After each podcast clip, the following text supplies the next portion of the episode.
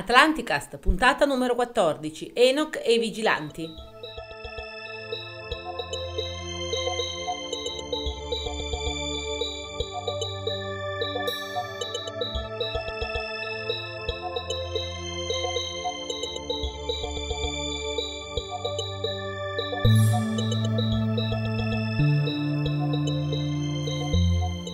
Saluto Atlantideo da Paolo. E un saluto lemuriano da Eugenio. Nuova puntata. Siamo arrivati alla numero 14, Numero 14. ormai.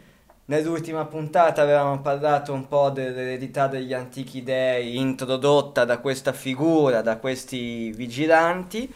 E avevamo concluso poi la puntata con eh, la presentazione di due libri, ma soprattutto con l'intervista quanto mai gradita È molto apprezzato. e molto apprezzata di Sabrina Pieragostini che speriamo sia piaciuta anche ai podcast ascoltatori pari di quanto a noi è piaciuto farla interagendo direttamente con Sabrina. Ricordiamo il suo sito, estremamente. www, sì, non l'avevamo ricordato stupidamente un po' nella puntata precedente, il suo sito è www.extremamente.com.it.com Com. Punto Punto it. it. Ci- la regia occulta ci dice punto it. Perfetto. E- Vabbè, ma scrivete estremamente, lo trovate. Ma sì, se cercate Sabrina Pieragostini lo trovate ancora di più. E, e niente, quindi la nuova puntata io volevo a- approfondire la figura dei vigilanti che Che avevamo abbiamo- introdotto nella puntata e precedente. che avevamo già sentito in quelle precedenti, soprattutto all'interno della conferenza fatta da Biagio Da Russo. Biagio Russo, esattamente, che già lui aveva parlato di, di queste figure. I vigilanti, come avevamo detto, sono, sono conosciuti, sono noti grazie alla- a quanto scritto nel, nel libro di Enoch. All'interno del corpus degli apocrifi veterotestamentari vi è questo testo che spicca particolarmente non solo per la sua originalità compositiva e per la stupefacente visionarietà, ma anche per la sua particolarissima storia e la sua incredibile capacità profetica, che è appunto il libro di Enoch. Enoch, secondo l'Antico Testamento, fu, come abbiamo già detto, il padre di Matusalemme e il bisnonno di, di Noè. Ok. E la Genesi ce lo presenta come l'unico uomo che non conobbe la morte. Infatti recita appunto la Genesi, Jared aveva 162 anni quando generò Enoch, Jared dopo aver generato Enoch, cioè il padre di Enoch, visse ancora 800 anni e generò altri, fi- altri figli e figlie, l'intera vita di Jared fu di 962 anni e già qua ci sarebbe Eh, da, sì. Da parlare Anche se molti da, dicono, io non, non ho mai capito per quale motivo, dicono no, ma quelli non sono anni veri, Eh, vabbè, è un modo di dire sì, modo di dire, diverso, allora bla, possiamo bla. dire tutto quello che vogliamo. Cioè, qua- faccio fede a quello che dice Biglino in questo caso. Se la Bibbia ti dice che sono anni, eh, io leggo e sono anni. Cioè, se, se vogliamo interpretare, allora possiamo. Allora, le chiavi interpretative possono essere infinite. Posso dire che erano mesi, posso dire che erano Mesi, qua- altre robe, posso dire che erano metri di misure completamente diversi, posso dire che non c'entrano niente con gli anni, ma allora ognuno è libero di pensare a come, come c'ha voglia. Cioè, se c'è scritto anni, per me sono anni. Sì, anche per me. Però mi è sembrato giusto dire che Hai fatto bene a se dirlo. tu prendi e vai da qualsiasi prete, teologo, così, e gli fai la domanda che sarebbe da fare, e magari metterla sul podcast, ma cosa ne pensi di queste Di datazioni? Matusalemme questi- che, ha vissu- che ha vissuto mille anni. No, ma non erano anni. Ho capito, ma se c'è scritto anni...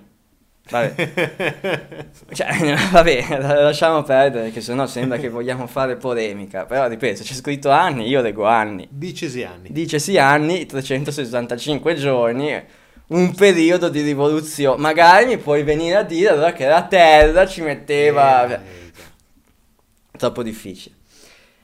Enoch aveva 65 anni quando generò Matusalemme, che già generare a 65 anni ci vuole coraggio. Enoch camminò con Dio. Dopo aver generato Matusalemme, visse ancora per 300 anni e generò figli e figlie. L'intera vita di Enoch fu 365 anni, particolare 365. Poi Enoch camminò con Dio e non fu più, non fu più visto perché Dio l'aveva preso. Quindi non è che è vissuto solo 375. No, è che vissuto di più, dopo però 375 al 365 anno d'età Dio l'ha preso è partito via. e Enoch non si è più visto. È interessante comunque. A lungo la canonicità del libro di Enoch, o quantomeno la sua autorità, risultò indiscussa, perché non solo lo ritroviamo tra i testi di Qumran, di cui forma una parte cospicua, ma anche dai Vangeli appare piuttosto evidente che lo stesso Gesù doveva averlo conosciuto e studiato, tanto più che di cento affermazioni presenti nel Nuovo Testamento trovano dei precedenti proprio nel libro di Enoch, anche se oggi non è più incluso nel canone. Se ciò non bastasse, i riferimenti a, a Enoch sono presenti in decine di pagine di altri apocrifi, con particolare estensione alla lettera di, di Barnaba, e inoltre gran parte dei, dei padri della Chiesa, faccio riferimento a Giustino Martire, piuttosto che Ireneo, piuttosto che Origene, o Clemente Alessandrino, addirittura Tertulliano eh, arrivò a definirlo espressamente parte delle sacre scritture in un primo momento. Insomma, fino a- a- ad almeno al III secolo, perché questi padri del- della Chiesa, stiamo facendo riferimento a quell'intervallo, a quel lasso temporale tra il primo secolo e il terzo secolo d.C., quindi quando eh, le basi del cristianesimo e anche dei testi sacri che poi entrano a far parte del canone vengono definiti, Accettati, prendono, prendono forma, prendono definizione. Fino al III secolo, dicevamo, il libro di Enoch appare pienamente canonico. Solo dopo il concilio di Laodicea del 352 il testo cominciò ad essere allontanato dal canone e addirittura ad essere attaccato fino a definirlo eretico, fino alla definizione di eretico da parte di Filostrio, un altro dei padri della Chiesa di, di quel tempo, Che ha voluto dar contro. che ha voluto dar contro, appoggiato comunque da tutti gli altri, ricordiamo che quelli sono gli anni del concilio di Trento, del concilio di Nicea e de- di questo ultimo concilio di Laodicea del 352, non così noto, non così famoso, come quello di Nicea, come quello di Nicea, appunto concilio questo durante il quale il libro di Enoch viene escluso dal canone, dalle sacre scritture cristiane, e definito eretico, fermo restando che ancora oggi delle, come si dice, de- delle enclave, non delle enclave, Sì. dei, dei gruppi come la chiesa copta in Etiopia invece fanno riferimento ancora, cioè lo, Sì, considera- di- lo di considerano chiesa. ancora come valido. Sicuramente non fa parte del canone cristiano occidentale, non fa parte del canone cristiano cattolico, il libro di Enoch. Sì. Per quale motivo? Cosa conteneva questo testo per risultare così pericoloso o comunque così contrario a ciò che fu definito ortodosso, canonico da parte della, della Chiesa romana del tempo? Forse la parte più, più scandalosa riguarda proprio la prima parte, ovvero quel libro dei, quella parte, quel- il libro dei vigilanti, intitolato così, che sono 36 capitoli che parlano del congiungimento carnale, quindi fisico, tra questi angeli, seppur caduti, e le donne mortali e della conseguente nascita dei giganti. Ovviamente, se l'angelo si accoppia fisicamente con un essere umano, l'angelo non può essere un'entità spirituale. Ok, per forza essere E per questo motivo, siccome... materiale. Esatto, e siccome è proprio per questo motivo, una delle ipotesi è che proprio per questo motivo fu escluso dal canone perché se l'angelo non è spirituale, allora vengono a cadere tutta una serie di altri elementi, di, altre ta- di altri tasselli. Giusto. Perché l'idea della Chiesa era portare avanti questo discorso. Sì, l'angelo metafisico, l'angelo entità metafisica buona, cioè, diventava difficile conciliare l'angelo metafisico con un angelo che scende sulla terra, beve, mangia e ha anche rapporti di tipo intimo con le donne degli esseri umani, con le donne terrestri. Un angelo metafisico non poteva di certo avere un rapporto sessuale con una donna e da questo rapporto sessuale generare anche un figlio Sì, una progenie. una progenie un E in gigante. effetti, in effetti tutti, infatti dopo ti volevo fare una domanda.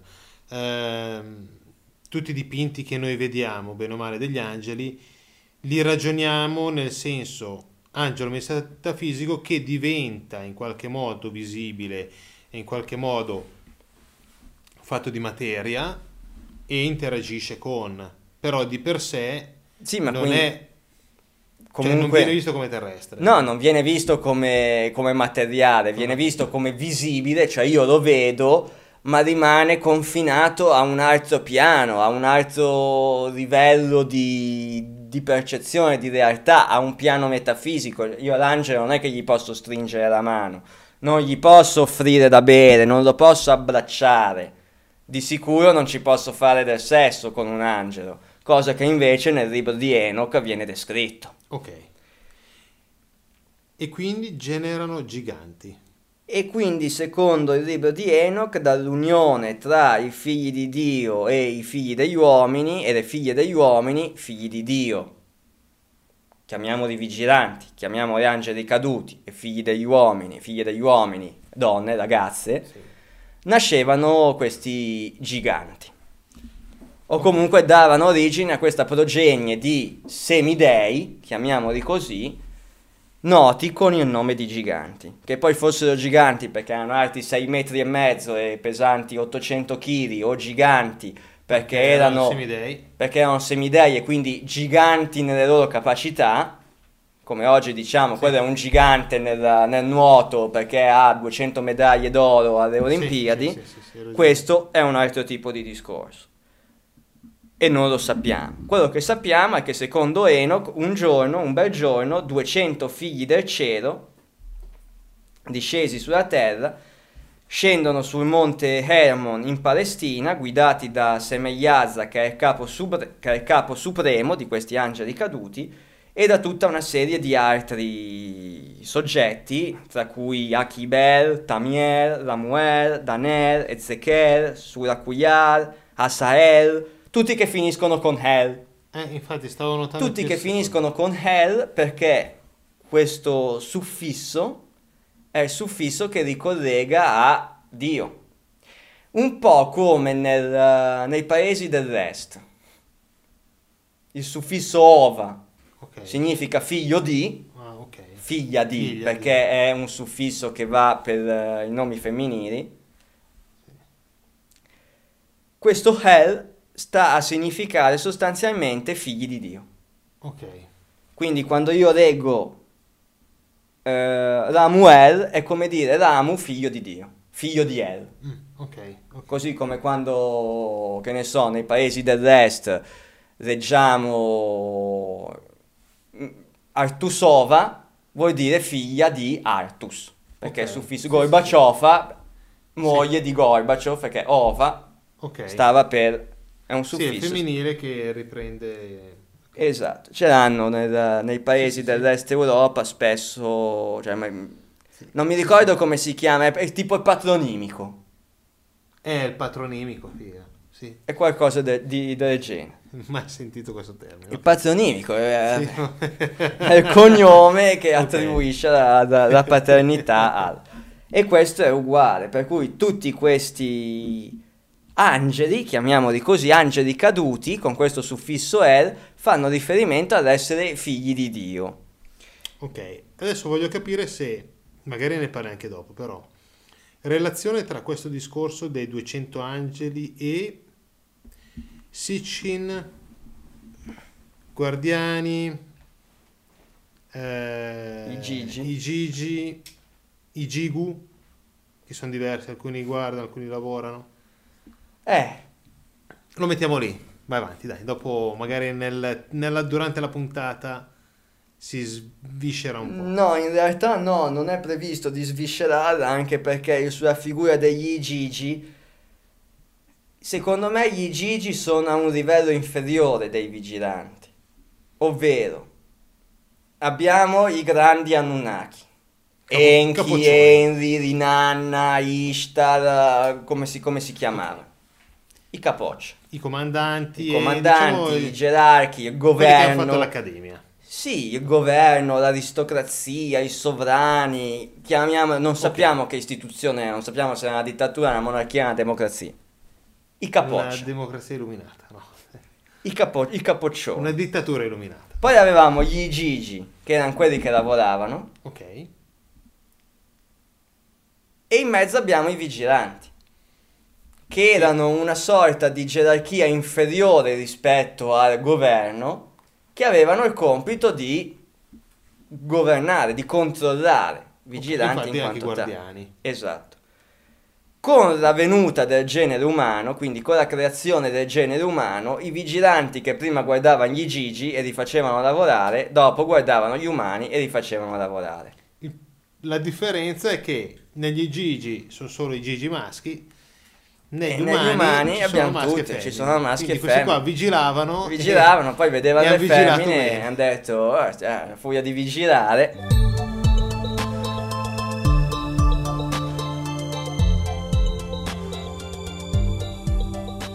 No, e- e soprattutto la tua osservazione è coerente, è consona, perché tra i vigilanti abbiamo sia i vigilanti appartenenti, diciamo così, al player B, sia i vigilanti appartenenti al player A. Ok. Abbiamo il capoccia, abbiamo Enki E e abbiamo Henry. Enrir. Enrir dice che l'uomo nasce per essere schiavo perché a noi serve così. Ok. Enki dice sì, vi ho fatto l'uomo per essere schiavo, però questi uomini mi stanno simpatici, questa umanità mi sta simpatica, voglio insegnargli pure qualcosa. Ok.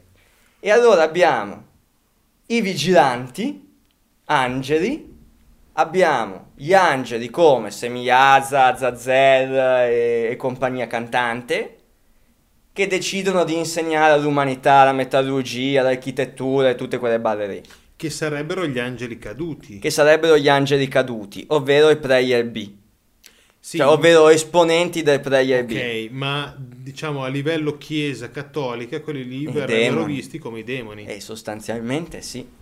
Perché quelli che sono andati al, eh, diciamo, contro la volontà di Dio. Di Contro dire, la volontà di Dio. E "Noi siamo infatti... una cosa e l'uomo è un'altra. E infatti contro la volontà di Henry, perché Henry dice no, non, non insegnategli niente, perché se gli insegnate a spezzare un atomo, il vecchio adagio che ripeto spesso in molte puntate, insegnategli a spezzare un atomo e questi la prima cosa che faranno si tirerà, sa- sarà tirarsi le bombe l'un l'altro. E quindi gli angeli caduti, i vigilanti appartenenti diciamo alla fazione Enchirita, Semiazza, Azazel che insegnano la metallurgia, ma adesso vedremo ne insegnano anche altre di cose all'umanità, eh, contravvengono al volere di Dio, tra virgolette, cioè Enlil, Ok. giusto? Pur insegnando delle conoscenze. La mela in quell'accidente di paradiso terrestre era una conoscenza Sì, sì. il serpente che dice all'umanità, a Eva, mangia quel frutto, non è nient'altro che il conferimento di un sapere. Ok. Per cui abbiamo sempre un Dio, quello che la Chiesa Cattolica, che la religione ci abitua a pensare ad essere Dio unico, Padre, Figlio, Spirito Santo, che poi dopo migliaia di anni manda giù Gesù, che vabbè, Sì. abbiamo un Dio che non vuole che l'umanità sappia, conosca. E abbiamo un'altra entità che nel corso del tempo è diventata malefica, demoniaca, che invece vuole che l'umanità sappia e che Demoniaca l'umanità per conosca. la- Demoniaca per la Chiesa. Per la Chiesa. Lucifero. Semegliazza e Lucifero. Ok. Bene o male potrebbero essere Che però per persona. altre eh, è il portatore di luce. Sì, e parliamo dell'ognosti- dell'agnosi, non Dell'agnosi. gnosticismo. Infatti, mentre Azazel e altri angeli insegnano agli uomini metallurgia e altri saperi, come incantesimi, astrologia, che diventano però ulteriore causa di corruzione del genere umano, Mm. perché purtroppo Henry, tutto sommato, aveva ragione, Eh. nel senso che se gli dai, che se gli insegni qualcosa a ste bestie, bestie Inizia- sono, bestie bestie rimangono. rimangono, e se guardate quel film con Russell Crowe si vede questa cosa Ok. all'inizio, si Noah. vede nella stirpe, Noah, con la stirpe di Caino, gli viene detto espressamente che Azazel gli insegna le robe e questi fanno solo casino. Eh, gli arcangeli Michele, Gabriele, Raffaele e Uriele, che sono i quattro arcangeli dell'iconografia classica, tradizionale, cattolica, che notano dal cielo, vabbè, che notano la situazione, si rivolgono a Dio dicendogli guarda che sta succedendo un casino sulla terra. Chi sono Michele, Gabriele, chi sono questi arcangeli? Non sono nient'altro, non sono nient'altro che la medesima cosa a livello gerarchico dal mio punto di vista degli angeli caduti. Solo che mentre gli angeli caduti sono vigilanti del player B, cioè contravvengono alle leggi divine insegnando all'umanità le cose, gli arcangeli Michele, Gabriele, Raffaele, il cui nome vedremo avere un significato, sono sempre vigilanti, sono sempre angeli, ma non appartenenti alla fazione Enchirita, ma fedeli al volere di Dio Enrir, fedeli al volere del Prayer A. Però io li vedo loro quattro anche come superiori dal punto di vista di gerarchia rispetto agli altri. Cioè il fatto che siano arcangeli mi dà quasi l'impressione del gli angeli sono, non so, una truppa di 10 persone a cui ce n'è una a capo, che è l'arcangelo, no?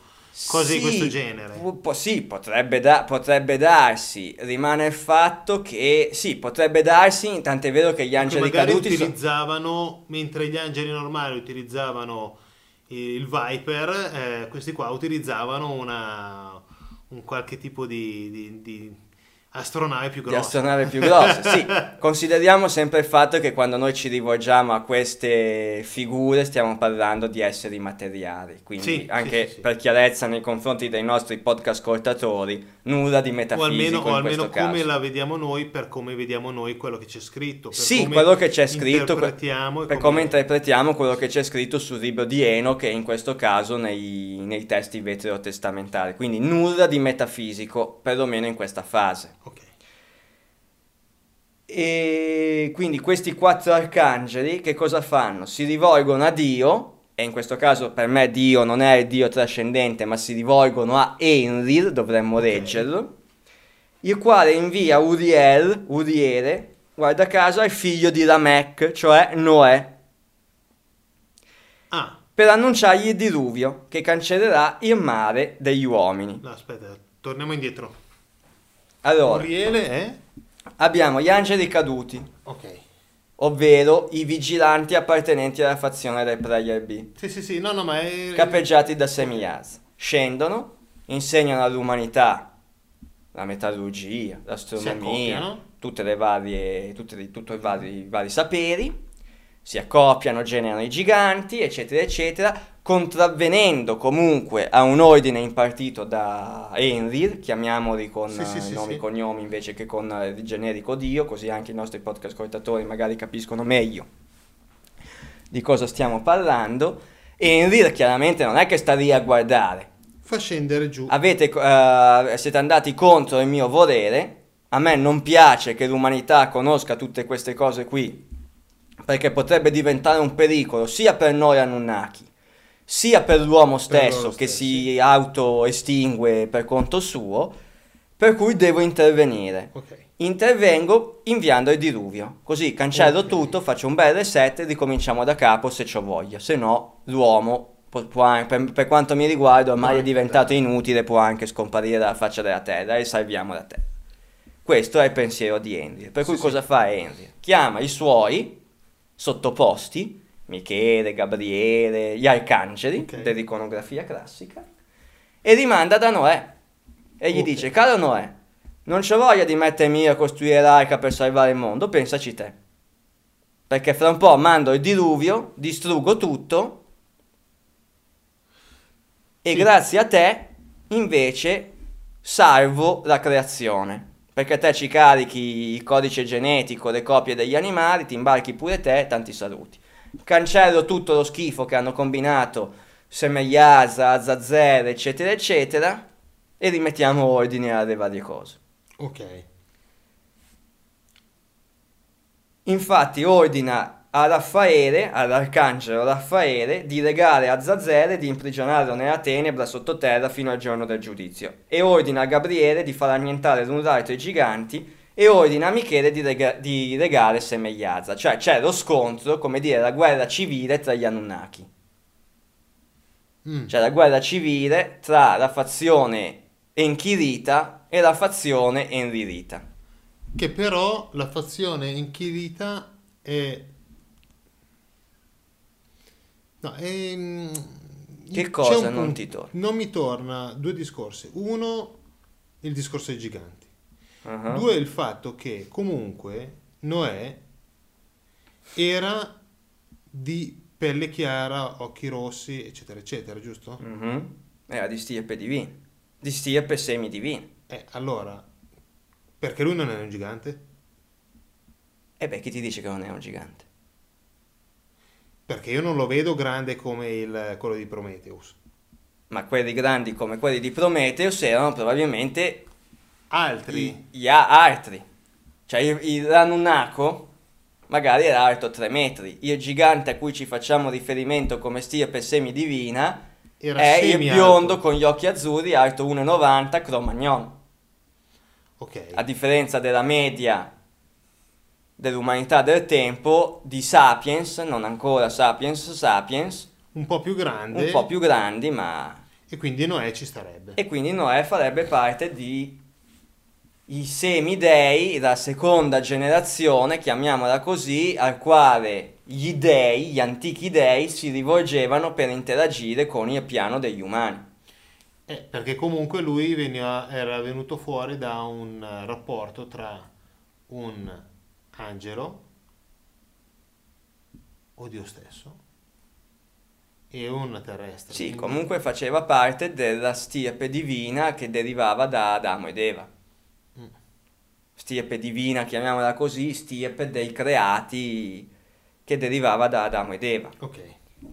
E quindi Henry sceglie lui, oppure Enki sceglie lui. Perché Henry dice stermino l'umanità e Enki dice No, va Enki, bene, sì, salviamo. Enki dovrebbe essere... Enki interviene dicendo no aspetta chiamiamo uno e salviamo, salviamo l'umanità attraverso, attraverso Noè la cosa interessante che mi preme di sottolineare è che le analogie tra Azazel e Prometeo del, del mondo greco-romano sono molto forti sono fino a impressionanti perché sia Azazel come Prometeo portano la conoscenza al genere umano Ok. Ed è così, è così anche l'analogia e la ripetitività dell'idea di, una- di un rapporto divino-umano che genera giganti in un numero notevole di civiltà differenti. Abbiamo antiche leggende sumere, e lo sappiamo, le conosciamo tutte, che parlano di dei che discendono dalle stelle che inseminano creature terrestri dando vita ai primi uomini. E le conosciamo, ne abbiamo parlato Ok. praticamente in tutte le puntate ma abbiamo anche i nativi di Merecura, nelle nuove Ebridi, che ritengono che la prima razza umana discendesse da alcuni figli del cielo. Abbiamo gli Inca, che si consideravano figli del sole. Abbiamo i Teutoni, germani, Sì, che credevano che i loro antenati fossero i cosiddetti Wanen, esseri volanti provenienti dal cielo. Ce ne fosse uno che dice che venivano da sottoterra. Abbiamo i coreani. Eh? Quello è Plerci. Sì, esatto. Esiste- abbiamo i coreani che pensavano a un re celeste, Wanin, che avesse mandato suo figlio Wanung sulla terra per sposare una mortale e dare vita ai Tangun Wangom, che per primo riunire tribù disperse in un solo regno. Tante sfaccettature diverse, ma che parlano tutte della stessa storia. Così come l'antica tradizione Tango Fudoki del Giappone, che riporta la storia del figlio dell'isola, guarda caso nato da un uomo terrestre e dalla sua sposa celeste. Ok. Ma abbiamo anche il Mahabharata, i, i testi scri- e gli antichi scritti sanscriti che parlano di dei che generano figli da donne terrestri e che questi figli ereditano dal padre qualità sovrannaturali, quindi semidei. E elementi mitologici similari, ma questo lo sappiamo, eh, si riscontrano anche nell'epopea di, di Gilgamesh. Infine, un antico mito persiano legato allo zoroastrismo, al mondo del, Zoroastro, di. Zoroastro, narra che prima dell'arrivo di Zarathustra alcuni demoni avevano condotto il genere umano alleandosi con le donne. E qui mi viene in mente il serpente, Eva, demoni, parliamo di Azazel e Gli di Semeiaze, degli angeli caduti, alleandosi con le donne. Perché la conoscenza fu offerta alle donne in primo luogo. E pensiamo magari anche al discorso delle società giraniche e Eh, al infatti. matriarcato introdotto da... introdotto, approfondito dal- dalle ricerche di Maria Gimbutas. Sì. Ok, Però all'interno del- della Bibbia, come testo Bibbia in- canonica. ambito- no, non solo canonica, ma anche libro. Sì, generale. Non c'è mai un riferimento a società ma- matriarcali, No. è sempre patriarcale. La Bibbia è sempre patriarcale perché la Bibbia ti narra la storia del popolo ebraico, per cui non ti può venire a raccontare del Sì, matriarcato, vero. doveva essere, deve essere stato abolito anche lì.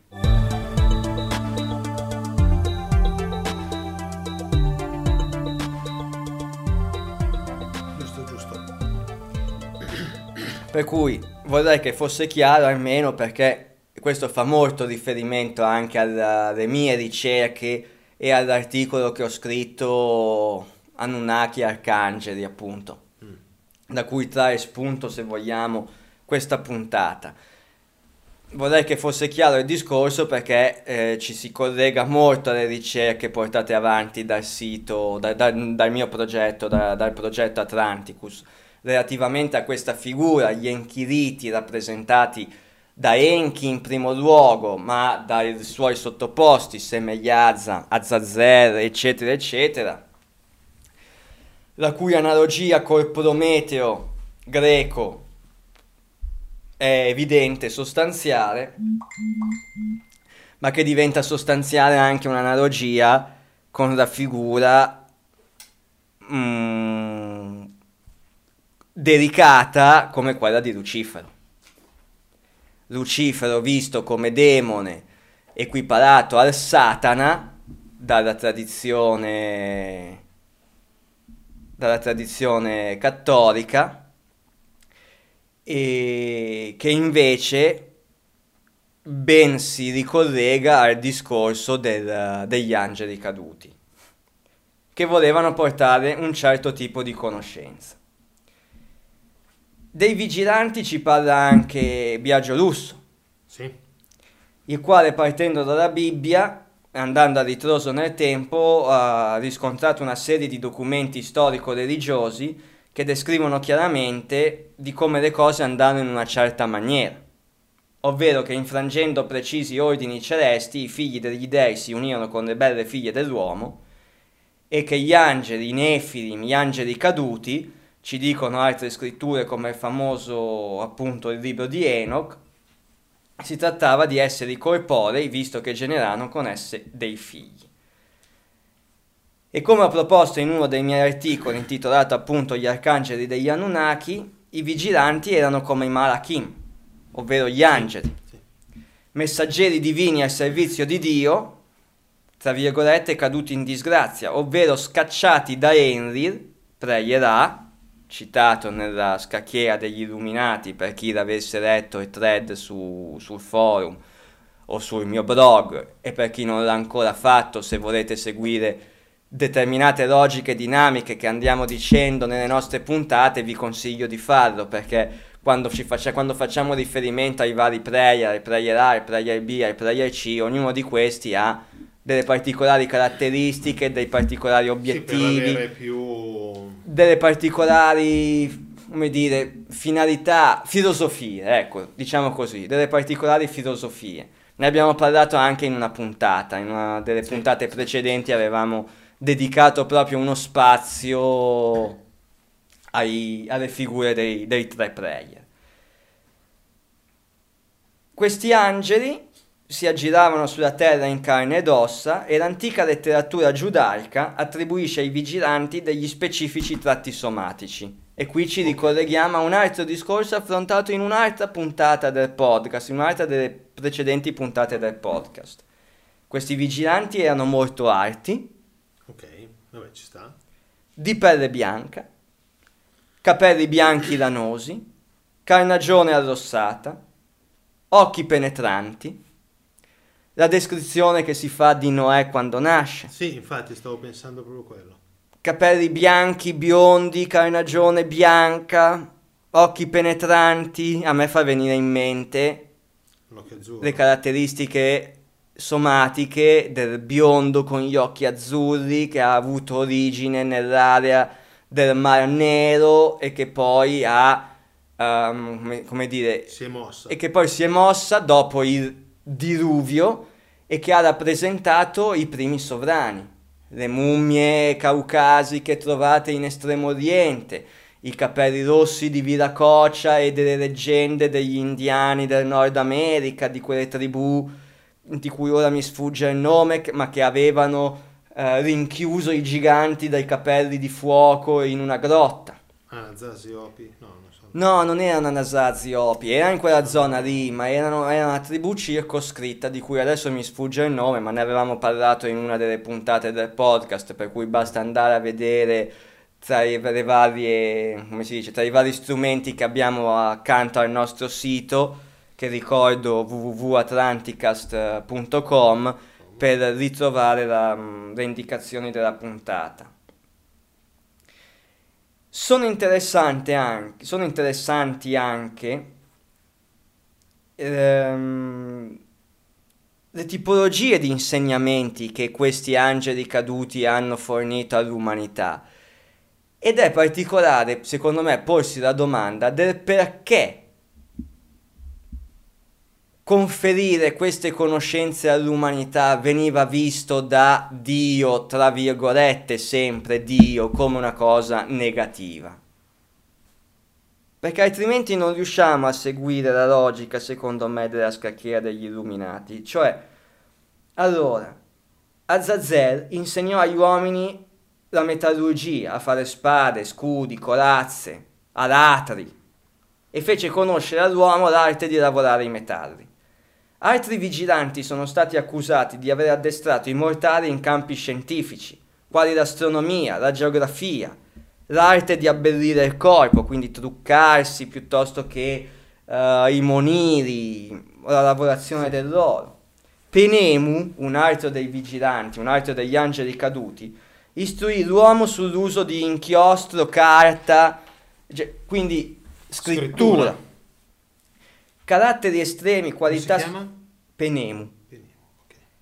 Caratteri estremi, qualità sorprendenti che nulla hanno a che fare con la competenza di un messaggero celeste, ma che sembrano riguardare una razza progredita che trasmette parte dei suoi segreti ad una cultura meno evoluta, ok? Ma quello che mi domando è questo. Perché a Dio, tra virgolette Dio, perché per me è Enrir, non il Dio assoluto, dava fastidio il fatto che all'umanità sapesse utilizzare i metalli? Dava fastidio il Perché fatto si- che Si l'umanità... poteva avvicinare di più a lui. perché si poteva avvicinare di più a lui, perché acquisendo sempre maggiore consapevolezza poteva ostacolare i piani che all'epoca non erano piani di dominio e controllo perché il player C non è ancora giunto sulla scena, Infatti. ma comunque impediva a Enlil, a Dio, di utilizzare il genere umano come mm, servo per i lavori pesanti. Inoltre, il timore di Enlil era che maggiore consapevolezza poteva determinare la rivolta dell'umanità contro gli Anunnaki, se non addirittura contro se stessa, estinguendosi da sola. E infatti da un certo punto di vista Henry aveva ragione, perché infatti a un certo punto la, la bibliografia, i testi sacri ci parlano delle rivolte degli umani nei confronti degli, tra virgolette, degli dei. Infatti i resti umani trovati in Iraq, nelle tombe egizie nei templi Maya hanno mostrato che individui di alta statura dotati di lunghe teste rappresentavano l'aristocrazia, la classe dominante delle, prime, delle primitive culture e sono quelle stesse persone, ehm, sono motivazioni che hanno portato Eric von Däniken e Sitchin a teorizzare il fatto che i vigilanti avessero un'origine extraterrestre. Infatti. In realtà a me interessa poco, ti dico la verità, in questo momento co- comprendere se avessero origine extraterrestre o terrestre. Per me venivano da Marte, per alcuni potevano venire da Nibiru, ma tutto sommato anche se fossero tutti quanti autoctoni e indigeni della Terra, poco cambierebbe. Abbiamo comunque una civiltà progredita, antidiluviana, che trasferì, di cui una parte, una fazione di queste cerca di trasferire un sapere a una civiltà meno evoluta, gli umani post-diluviani. Ma la vita, eh, la vita per i messaggeri degli dei non fu semplice. Dopo lo scisma degli Anunnaki, ipotesi mia personale, avvenuta centinaia di migliaia di anni fa, dovettero assistere e servire a un nuovo momento epocale nella storia dell'umanità, ovvero il diluvio.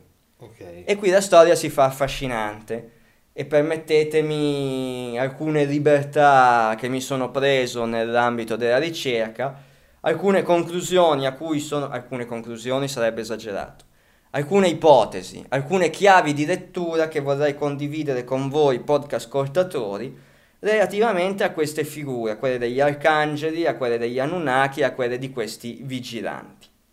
Partiamo dal diluvio di- universale e quindi dalla distruzione della civiltà di Atlantide promossa dagli Enchiriti e dalla successiva rinascita di cui abbiamo parlato più volte nel, nel blog eh, www.progettoatlanticus.net. Rinascita durante la quale furono assegnati ad alcuni Elohim, quindi i sopravvissuti, biondi con gli occhi azzurri, non lo so, sopravvissuti di Atlantide, i territori in cui in virtù del patto di concessione post-diluviano si sarebbe dovuto organizzare la ripartenza della società umana azzerata dalla repentina fine della glaciazione di Wurm e quindi del diluvio.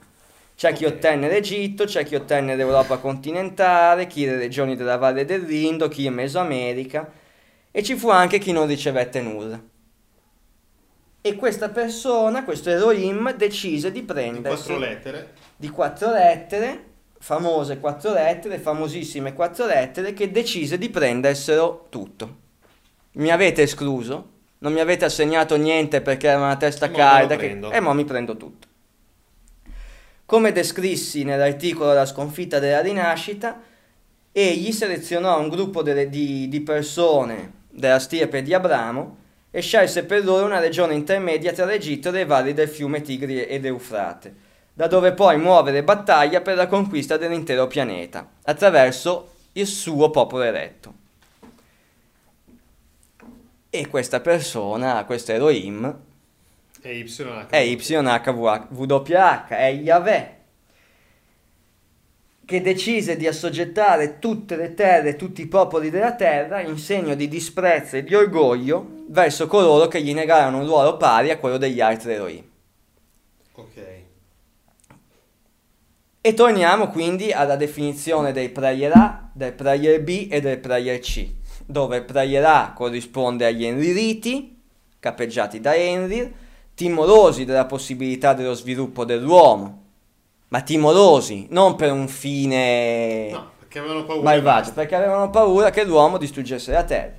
Il prayer B, Enchiriti, fiduciosi e benevolenti nei confronti dell'umanità, tanto, tanto da conferire parte del loro sapere Ok. attraverso sti benedetti angeli caduti, che poi l'iconografia tradizionale ha voluto identificare come demoni. Ma perché come demoni? Perché il prayer C, sorto in questo momento, con la figura di Yahweh, dediti al dominio, utilizzano invece questo sapere, il medesimo sapere di Azazel, di Semiazza, per ehm, finalità di dominio e controllo.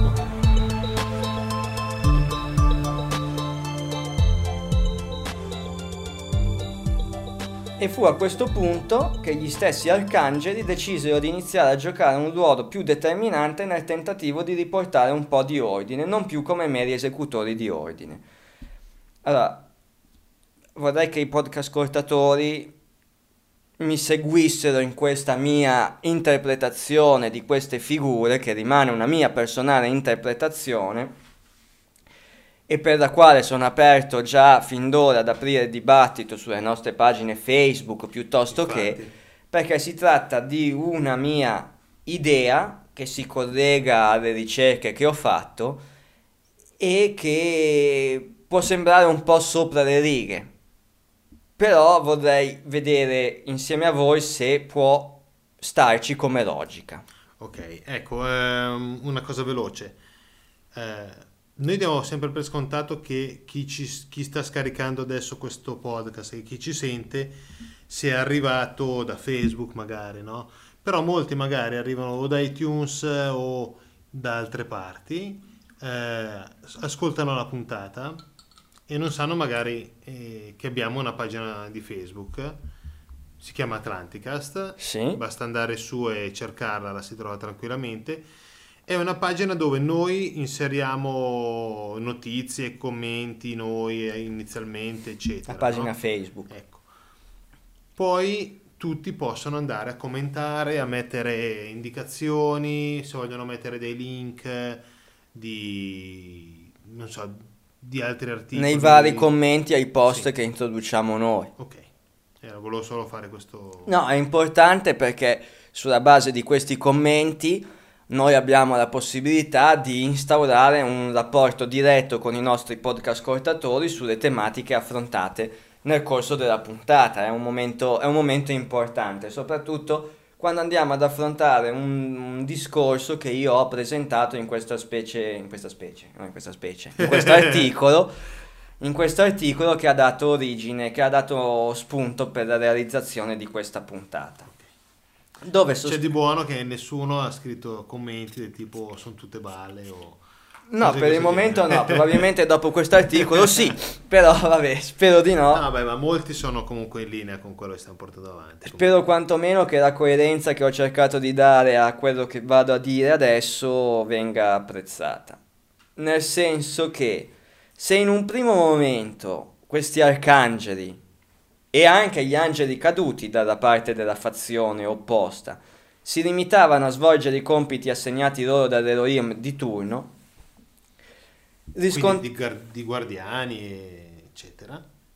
Esatto, eh, osserviamo a un certo punto che le figure degli arcangeli Mi- Michele, Gabriele, che in realtà Michele e Gabriele, cioè in lingua italiana, Sì. Il loro nome originale è Michael, ancora Hel, Ok. come Azazel, alla fine vedi che alla fine già questo fa capire che sono la stessa famiglia. Infatti. Uno si chiamava Azazel, figlio di Azaz, figlio di Dio, Michael, Mica, figlio di Dio. Sì, sì. E Gabriele è Kavil Hel. Ah, ok. Uriel, U- Uriele è Uriel.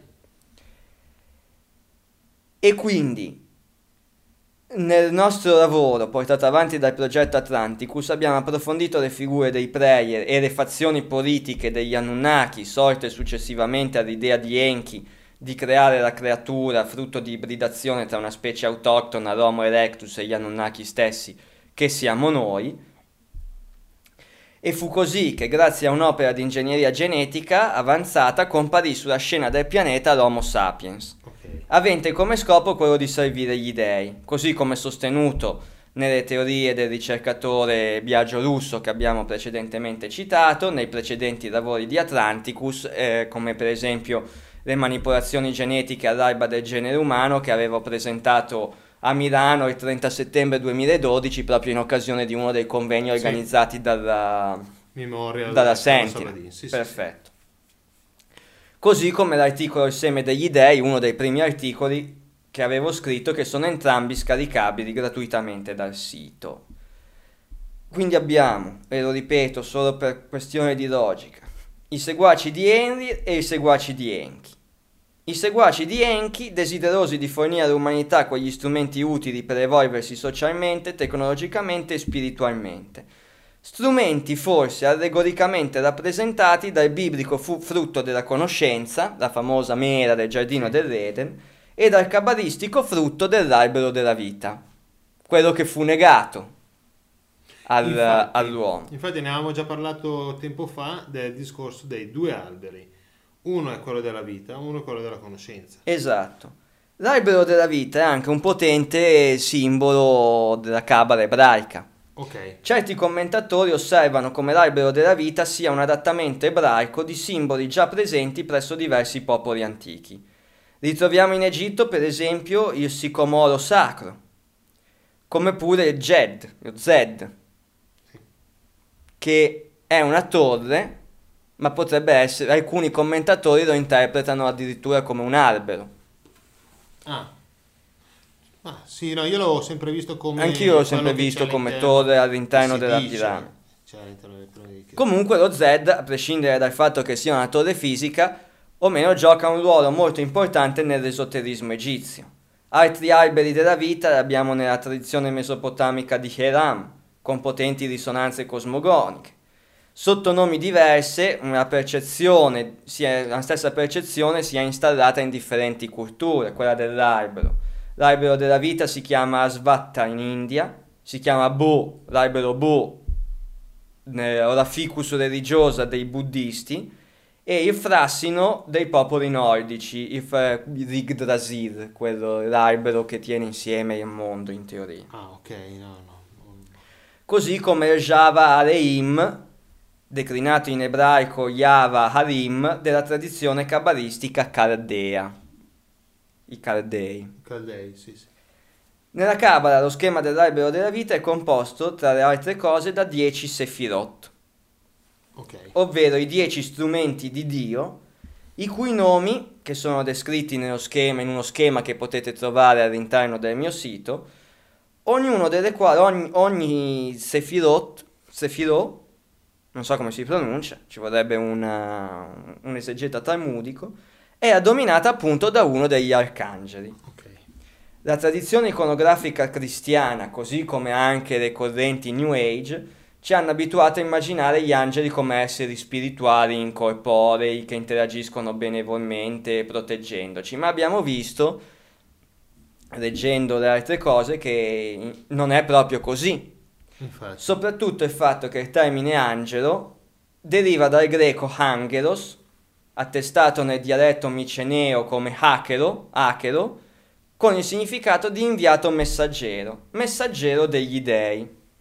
Messaggero degli dei e quindi nelle culture mesopotamiche il ruolo dell'angelo è appunto quello di inviato del Dio, quindi di portavoce, se vogliamo, del Dio.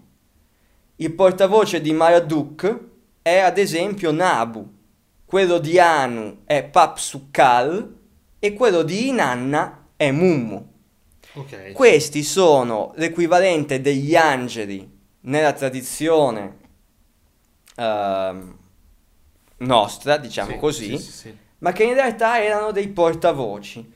Così come erano portavoce, inviati, messaggeri degli Elohim, quegli angeli che annunciano ad Abramo che avrà un figlio, così come i due Malachim che arrivano a Sodoma per consegnare a Lot il messaggio dell'imminente distruzione. Quindi, in questi come in molti altri casi, gli angeli non si manifestano come entità spirituali, ma come, propri, come veri e propri esseri in carne ed ossa dotati di fisicità e di quelle stesse passioni proprie degli uomini.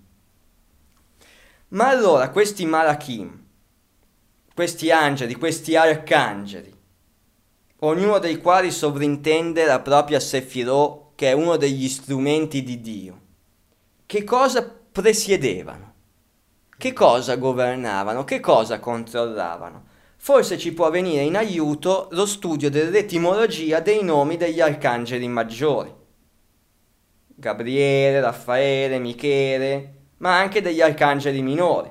Raziel, Uriel, Amitiel, Samael, Camael, raggruppati in modo diverso a seconda delle diverse tradizioni, ma tutti accomuna- accomunati dalla sillaba finale Hel, che appunto, come abbiamo detto Come prima, li prima. ricollega alla schiera degli Elohim. Ok. E per tornare un attimo al conflitto tra arcangeli da una parte e angeli caduti dall'altra, si tenga presente che nell'iconografia classica l'arcangelo Michele, Michael, è colui che nell'iconografia classica caccia Lucifero, semiazza, punto di domanda, Infatti. dalla schiera celeste. Allora, i nostri Elohim della Bibbia, ovvero quegli antichi dei di un tempo lontano, creatori di un uomo a loro immagine e somiglianza, ma divisi politicamente, se vogliamo, tra due fazioni, quella del Prayer B e quella del Prayer A, gli Enchiriti e gli Enririti, avevano loro, ehm, esercitavano il loro potere, a questo punto, attraverso quelle che noi chiamiamo le gerarchie angeliche. Ok. E allora io qui provo a utilizzare una sorta di metafora. Enki e Enlil erano il governo, mentre invece gli angeli sono equivalenti ai nostri ministri o ai nostri funzionari pubblici. Abbiamo le istituzioni Anunnake al governo, abbiamo le gerarchie angeliche, i funzionari pubblici. Tipo, il direttore di Equitalia era un arcan- eh, sarebbe un arcangelo. Ok, ho capito, ho capito. Il sovrintendente al Ministero dei Trasporti o al Ministero della, della Sanità o dell'Informazione era quello che al tempo veniva visto come arcangelo.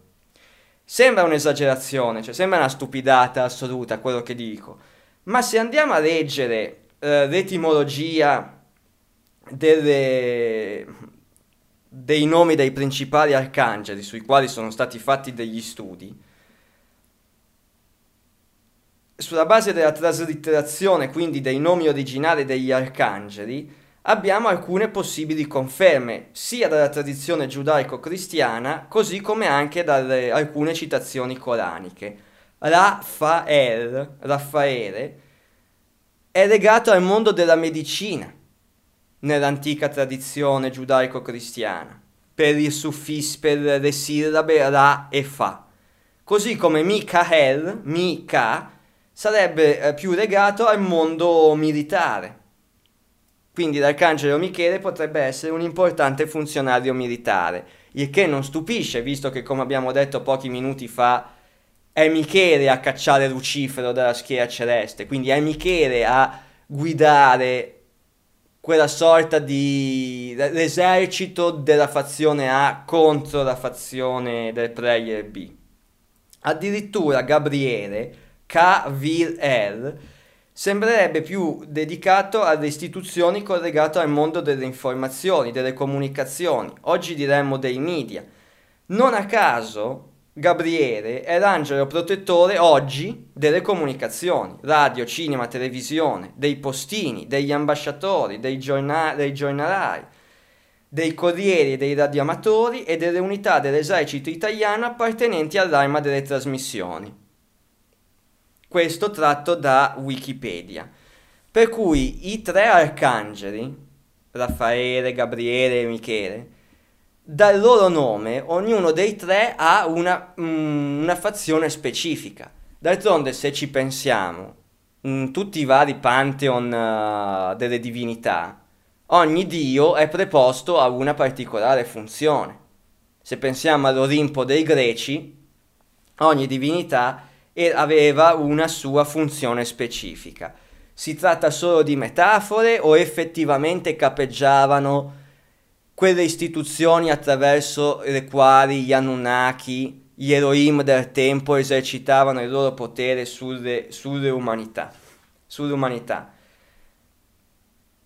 In qualità di funzionari, se è vera questa ipotesi, essi però non avevano compiti politici o di governo, non è che potevano decidere loro che cosa fare, loro erano esecutori di ordini Sì, puramente esecutori. erano come funzion- erano dei funzionari, né più né, né funzionari.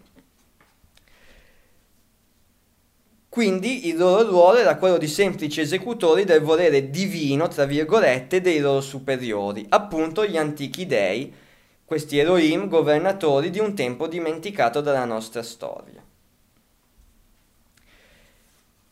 Il che rende questi arcangeli, sia che siano di una parte, sia che siano appartenenti al discorso degli angeli caduti, molto più materiali di quello che abbiamo sempre immaginato e con una uh, connotazione quasi politica delle loro attività.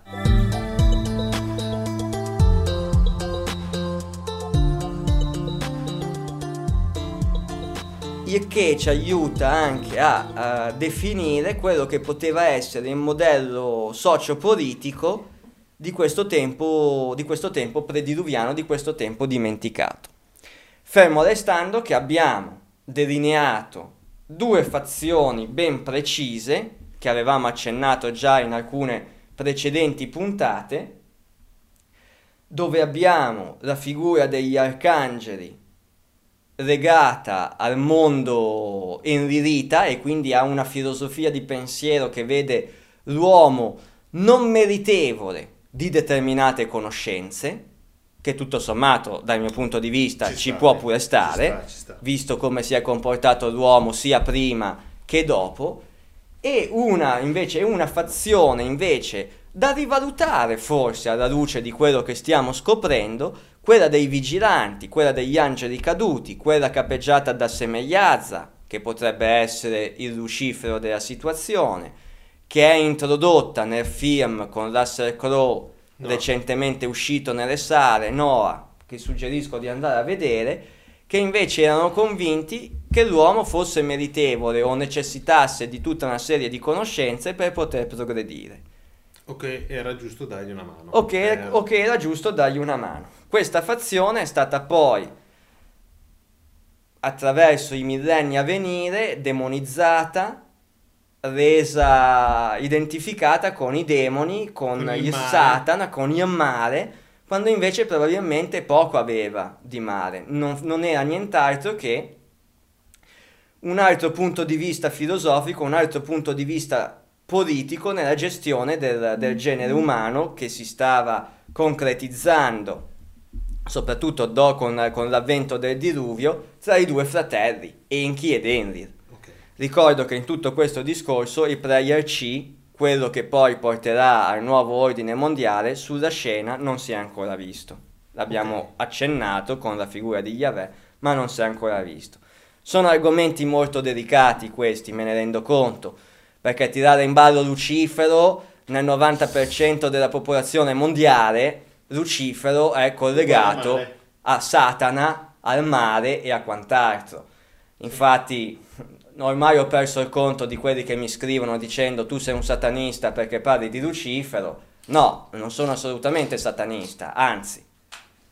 Anzi l'opposto. Anzi l'opposto. Il problema è che dal mio punto di vista l'equazione Lucifero uguale Satana è sbagliata.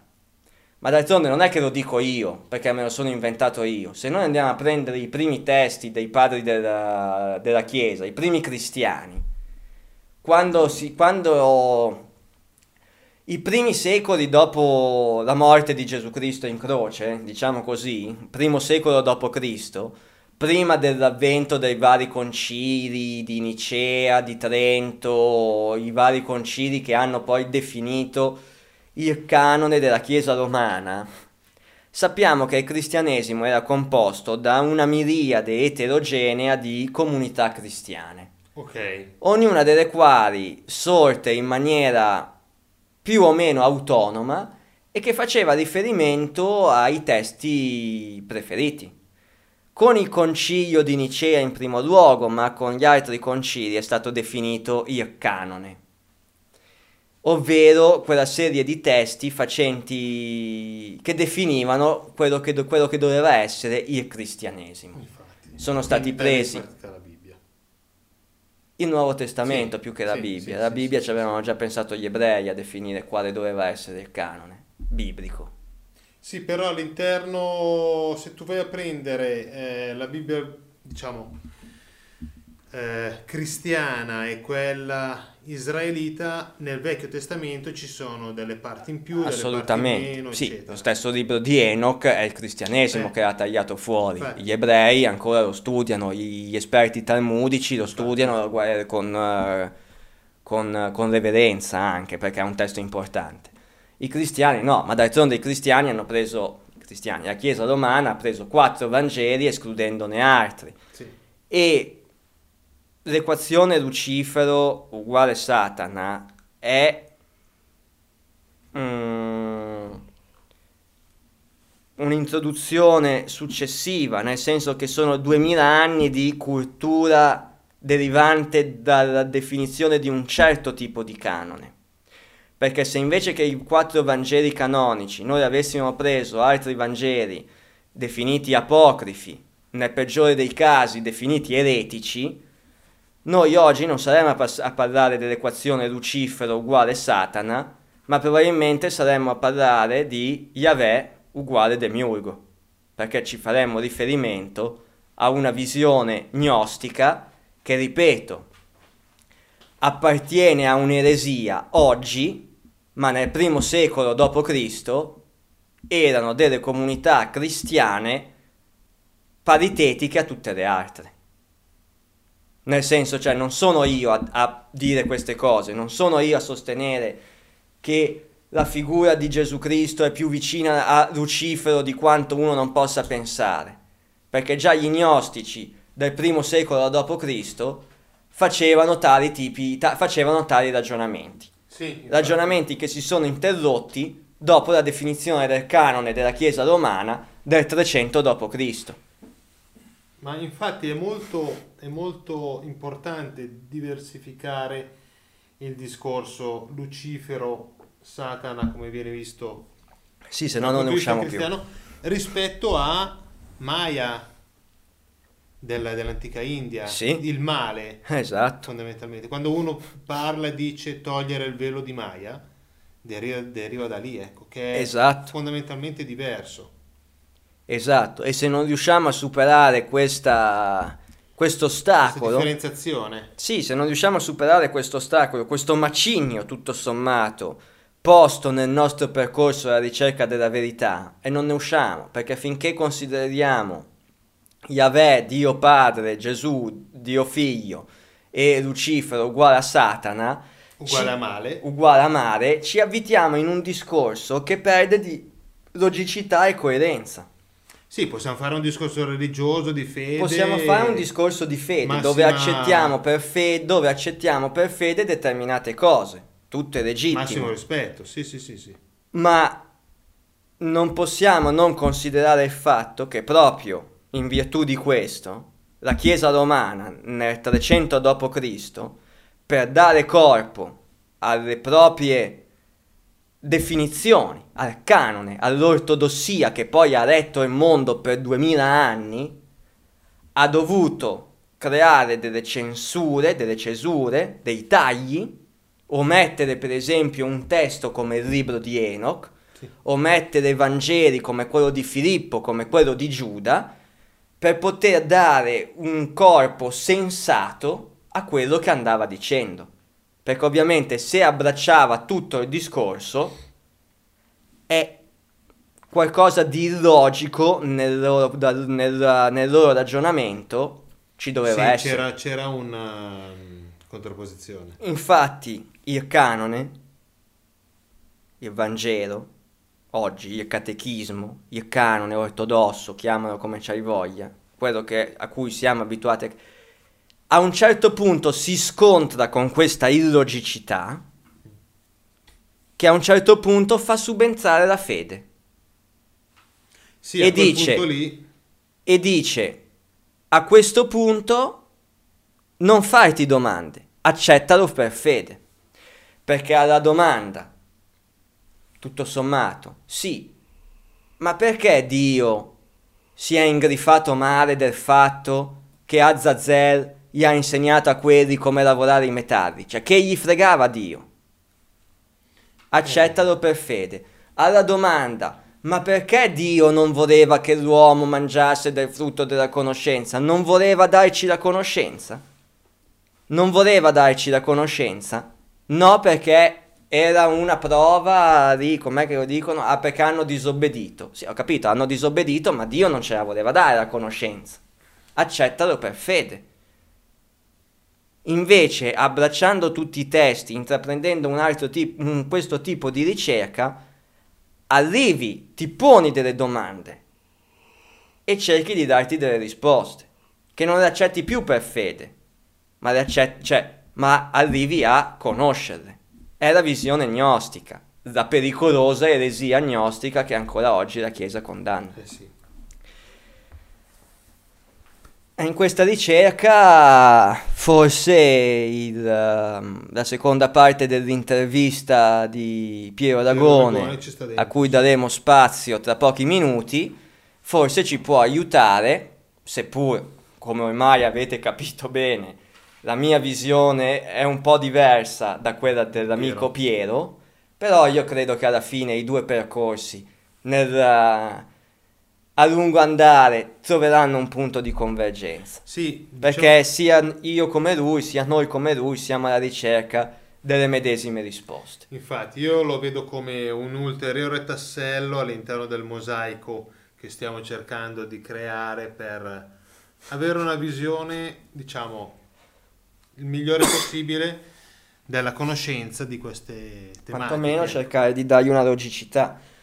Una logicità, una logica, una coerenza che a un certo punto non dica semplicemente non lo so, accettalo per fede, Infatti. perché il disegno di Dio è insondabile. No, sarò superbo, ma secondo me il disegno di Dio non è insondabile, anzi, Dio stesso vuole che noi lo capiamo. Non vuole essere superbo, ma ricordo sempre che Gesù Cristo, e lo ricordo anche ai nostri amici podcast ascoltatori, è venuto per insegnarci come ottenere la vita eterna. Giusto? Giusto? quella stessa vita, quella stessa vita eterna che Dio ci negò nel paradiso terrestre. E allora non c'è una illogicità in questo discorso, secondo il canone. Dio ci nega la vita eterna nella- nel paradiso terrestre e dopo migliaia di anni manda suo figlio a morire in croce per insegnarci la vita eterna. A me c'è qualcosa che non quadra. E non solo a te. Magari Piero Aragone ci può dare una mano. Ok. Ma prima di Prima- passare a Piero Aragone, aprirei la rubrica dei, dei nostri libri. Che cosa ci presenti oggi? Allora, due libri. Eugenio? Come al solito racconto da una parte, ricerca dall'altra. Racconto Il segreto di Shambhala dalla edizione Corbaccio di James Redfield. James Redfield è fondamentalmente l'autore della profezia di Celestino. Ah, Profezia di Celestino che conoscono tutti. Eh, James Redfield, allora questo qua è un libro di un po' di anni fa, ma neanche tanto però, del 99, 99-2000. Eh, ai tempi costava 13 euro. James Redfield vive in Florida e in Arizona con la moglie Sal. È famosissimo autore della profezia di Celestino che nella sola Italia ha venduto 750.000 copie, più tutti i vari manoscritti passati di mano in mano. Autore anche della decima illuminazione, delle guide e della visione di Celestino. Ehm, È interessante questo discorso segreto di Shambhala perché unisce un discorso di ricerca interiore e di ricerca a livello Tibet, Nepal di quello che è Shambhala, mhm. ovvero il,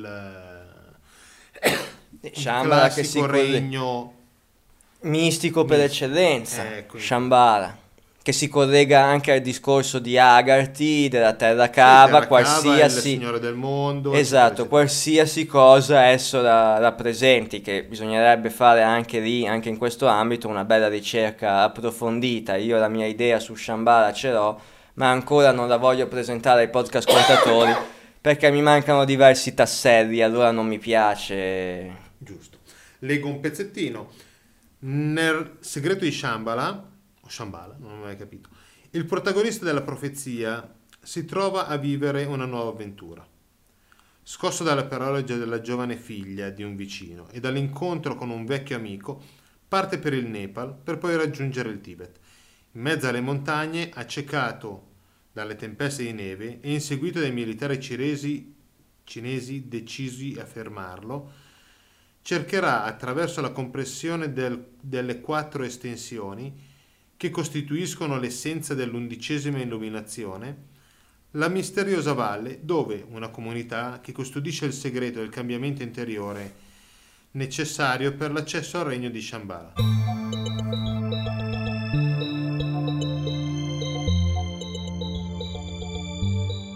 Una volta entrato scoprirà in un ambiente di rara bellezza il grande potere e la grande energia della preghiera, che usati correttamente ci permetteranno di sviluppare la sincronicità e di influenzare il nostro futuro. È un racconto, bisogna, come in tutti i racconti, riuscire a tirar fuori riuscire a discernere Quello ciò che è che è, speculazione letteraria, cioè ciò che è romanzo e il fondo di verità sul quale il romanzo si basa. Colgo l'occasione, visto che questa per puntata... dire che andrai in Nepal. No, No, eh, magari. Beh, non è detto, non è detto, dipende da, da- dipende se tra i nostri podcast ascoltatori C'è un c'è filantropo. un filantropo, un mecenate che decida di, di investire, so, di credere in questo progetto quanto ci crediamo noi. No, vabbè, a parte le, a parte le battute, no, siccome abbiamo parlato di fondo di verità innestato su un romanzo, questa puntata è 15 maggio, va in onda il 15 maggio, quindi a 15 giorni dall'evento di Rozzano, ne abbiamo già parlato settima- sì, la settimana scorsa. La Due scorsa- settimane fa. La scorsa puntata, l'evento eh, Rozzano in Fantasy. Sì, a cui Eh. che vedrà partecipi anche me e Eugenio come Atlanticast, appunto, in uno spazio dedicato all'interno di questa una fiera, Una fiera, sì, sì. di questa una- manifestazione manifestazione, diciamo. che si tiene a Rozzano presso la, la Cascina Grande, un, un evento incentrato sul tema del, del fantasy che come abbiamo già detto nel corso della puntata precedente non è così lontano dalla- dalle, nostre, dalle nostre ricerche, perché è vero le nostre ricerche cercano di offrire risposte reali, concrete, su elementi come testi, come siti megalitici, come reperti, come ricerche, cioè le nostre sono ricerche concrete, noi ci crediamo, per noi non è fantasia. Ma in ogni opera fantasy, che sia un'opera cinematografica, che sia un'opera d'arte come una canzone, una poesia, la Divina Commedia, Ok, sì, sì, il sì, cartone animato di Miyazaki quando cita Lapiuta, il eh, cartone animato del- tratto dall'anime sempre giapponese Nadia il mistero della pietra azzurra. Sono opere fantasy, ma c'è un fondo di verità, perché traggono spunto dal mito e il mito trae spunto da un fondo di verità. Per cui, forte di questa analogia, noi parteciperemo con piacere a questo evento, probabilmente anche con Invitando eh, un po' di materiale, invitando i nostri podcast ascoltatori che orbitano nell'area milanese, ma non 31 solo. maggio, primo giugno, quel weekend lì. Noi avremo uno stand e faremo una conferenza legata appunto a questo discorso fantasy, leggende eh, da una parte e dall'altra le nostre ricerche. Esatto, beh, partiremo dal mito, partiremo dalle varie leggende, collegando o quantomeno cercando di capire in quelle leggende che potenzialmente eh, sono equiparabili al, al romanzo di Redfield, Il segreto di Shambhala, quello è un romanzo, ma magari Shambhala esiste veramente. Togli magari e vabbè. Nadia, No. il mistero della pietra azzurra, Nadia non è mai esistita, è ovvio, è un cartone animato. La pietra azzurra è un mito, ma Atlantide, di cui parla il cartone animato, è lì testimone in, eh, nei siti di Yonaguni, Strada di Bimini e in tutto quello che diciamo. Giusto. Per cui questo è il nesso logico che mi dice venite all'evento di Rozzano, venite a incontrarci, stringeteci la mano per farci i complimenti oppure tirateci gli schiaffi se non siete convinti, se siete convinti No, che anche- ciò che diciamo siano tutte delle castronerie. molte persone che comunque seguono il nostro podcast o che sono appassionati a tematiche come misteri, archeologia misteriosa, eccetera, ufologia, comunque in un modo o nell'altro sono appassionati o di fantasy o di fantascienza o comunque hanno giocato con le carte del Magic o hanno letto Hanno- libri hanno di vi- Tolkien Hanno o- visto Star Trek, Ecco, eccetera, eccetera. E penso che lì, a parte noi, ci sarà da divertirsi, ci sarà molti spunti interessanti. Uno potrà passare una bella, una bella giornata, secondo me, all'interno di, questa, di, questa, di questo evento. ecco. ne sono convinto. Comunque ci saranno tutti i riferimenti più nel dettaglio sul, Sì, sul metteremo, sito. metteremo il, eh, il link all'evento in maniera tale da eh, mettere partecipa su Facebook e avere lì come riferimento per quando uno poi dopo deciderà di venire. Ecco. Ultima cosa, l'altro libro che volevamo presentare è un libro di un nostro amico e collaboratore, Mauro Biglino, Il Dio alieno della Bibbia. Mauro della- Biglino penso che lo Sì, conoscano conoscono tutti. Però vale la pena magari ricordare chi sia. Dopo, dopo diamo un'idea di, di chi è, cosa ha fatto, il suo curriculum, eccetera, eccetera. Sì, a mio parere non ha bisogno di presentazioni, Ok. però Eh, della, almeno, questo libro qua che è del 2011 della Uno Editori, è appunto il Dio alieno della Bibbia dalla traduzione letteraria degli antichi codici ebraici. Ehm, 17,50 euro. ehm, no, stavo, stavo vedendo se c'era un, un- due parole su di lui di preciso. beh, Mauro è stato traduttore de- ecco. Realizzatore di nome... No, perché vabbè, io lo conosco e potrei dire che fondamentalmente lui è una delle per- poche persone in Italia che prende e traduce. testo prima biblico secondo il canone, adesso lo fa. secondo il codice masoretico. lì.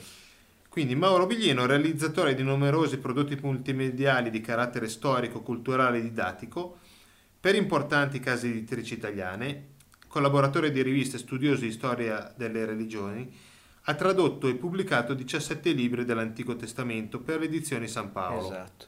Eh, 17 libri, po'. No. Da circa 30 anni si occupa dei cosiddetti testi sacri, nella convinzione che solo la conoscenza e l'analisi diretta di ciò che hanno scritto gli antichi redattori possa aiutare a comprendere veramente il pensiero religioso formulato dall'umanità nella sua storia.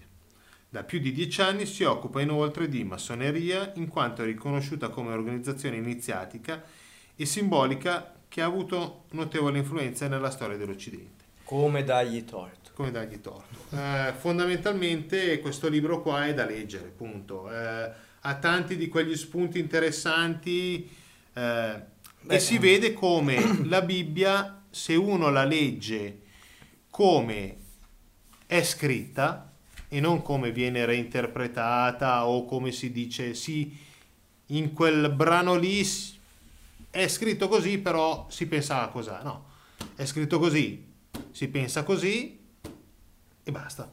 Eh beh, come, quando si, come quando si dice che Matusalemme è vissuto 900 anni, no, però i 900 anni di Matusalemme in realtà è tutta una simbologia complicatissima. No, sono anni, punto. Infatti, infatti. E, no, stavo vedendo se c'era una specie di... come si può dire? Di indice. Di indice così... Eh, ma gli argomenti sono... nomi, atta- con tutti i nomi così, ma per vedere se c'era anche Matusalemme non l'ho trovato. Ah, così ok. era una curiosità mia. Eh, niente, è un libro molto interessante, ecco.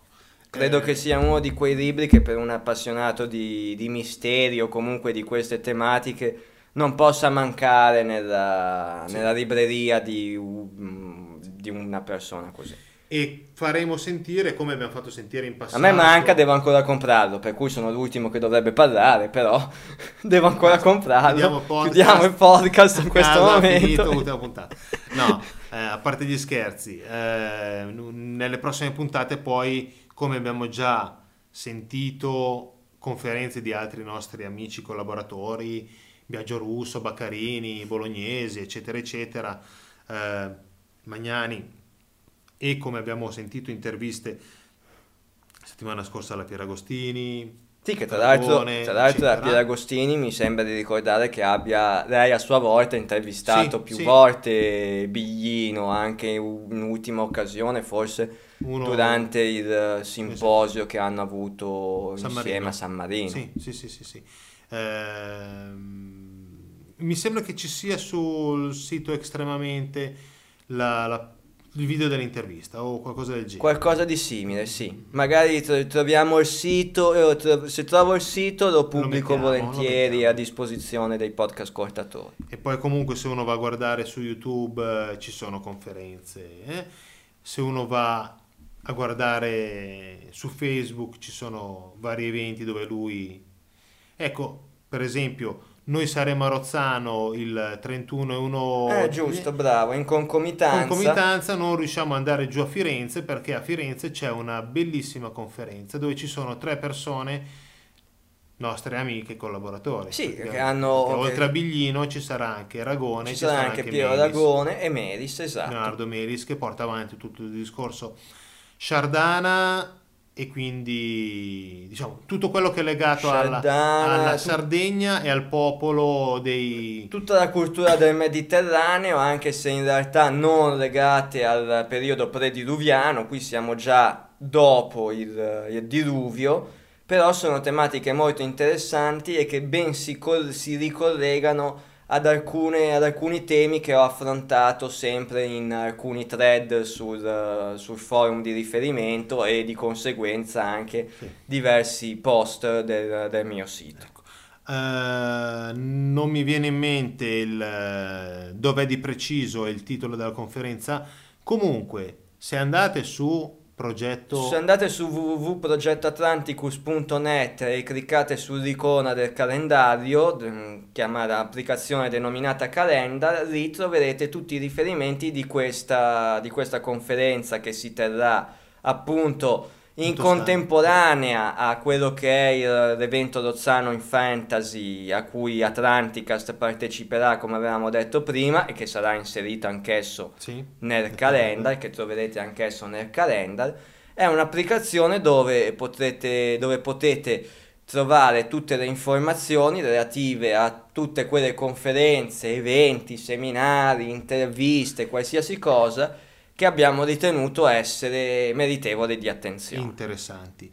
E per questo diciamo che se voi, se nost- qualche nostro podcast ascoltatore o terrà un seminario, una conferenza, o organizzerà, o viene a conoscenza di qualcosa del semplicemente genere, conosce qualcosa di segnalarcelo e noi lo inseriamo nel, ca- nel perché può essere utile per altre persone. Per esempio, questa conferenza di Firenze ci sembra giusto nominarla perché ci sono diversi podcast ascoltatori toscani che potrebbero essere Eh, interessati potrebbero ad andarci, essere ecco, interessati ad ad andarci e magari non hanno avuto la possibilità di informarsi. Così come mi sembra giusto, ci sembra giusto dare visibilità ulteriore a personaggi del calibro di Biglino, vabbè, non ha certo bisogno lui del nostro podcast, mm, neanche gli altri, però neanche neanche Ragone e Meris eh, per la verità, però ci sembra giusto dare la maggior Ulteriore. visibilità possibile a personaggi di questo spessore, di questa importanza e alle loro, alle loro ricerche. No, mi piace quello che c'è scritto diciamo ehm, nel libro di Biglino sotto c'è scritto una ricerca per liberi pensatori. Eh, sì, è è quello che facciamo anche noi. È quello che facciamo Eh, anche noi. Ed è quello che cerchiamo di promuovere anche attraverso il contributo di un Piero Aragone che adesso sentiamo, libero pensatore anche lui, meritevole. Sì, meritevole della massima attenzione da parte dei nostri podcast ascoltatori, che quindi invito a continuare a rimanere in ascolto per sentire la seconda parte e conclusiva dell'intervista chiacchierata che abbiamo avuto con, eh, con Con Piero un Piero, po' la di prima- tempo fa. La prima parte era, sulla punta- era nella punta- all'interno della puntata numero 12. Niente, salutiamo i nostri podcast ascoltatori. Assolutamente. eh, Un saluto atlantideo da Paolo. Un saluto a Lemuriano da Eugenio e ci vediamo nella prossima puntata. Nella prossima puntata.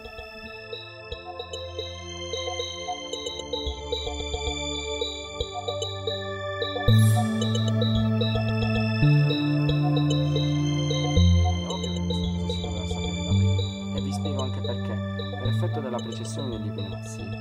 Sole non, sem- non sorge sempre nel cancro. Ben 3000 anni prima di Cristo sorgeva in, costelazio- in corrispondenza della stella principale della costellazione del Leone, che è Alfa Leonis. Si chiama regolo. Il regolo non è lo strumento di misurazione. Regulus in latino vuol dire il piccolo re, il giovane re o il principe. Il Sole infatti nasceva proprio in corrispondenza di Regolo. Perché quella stella viene chiamata Regolo?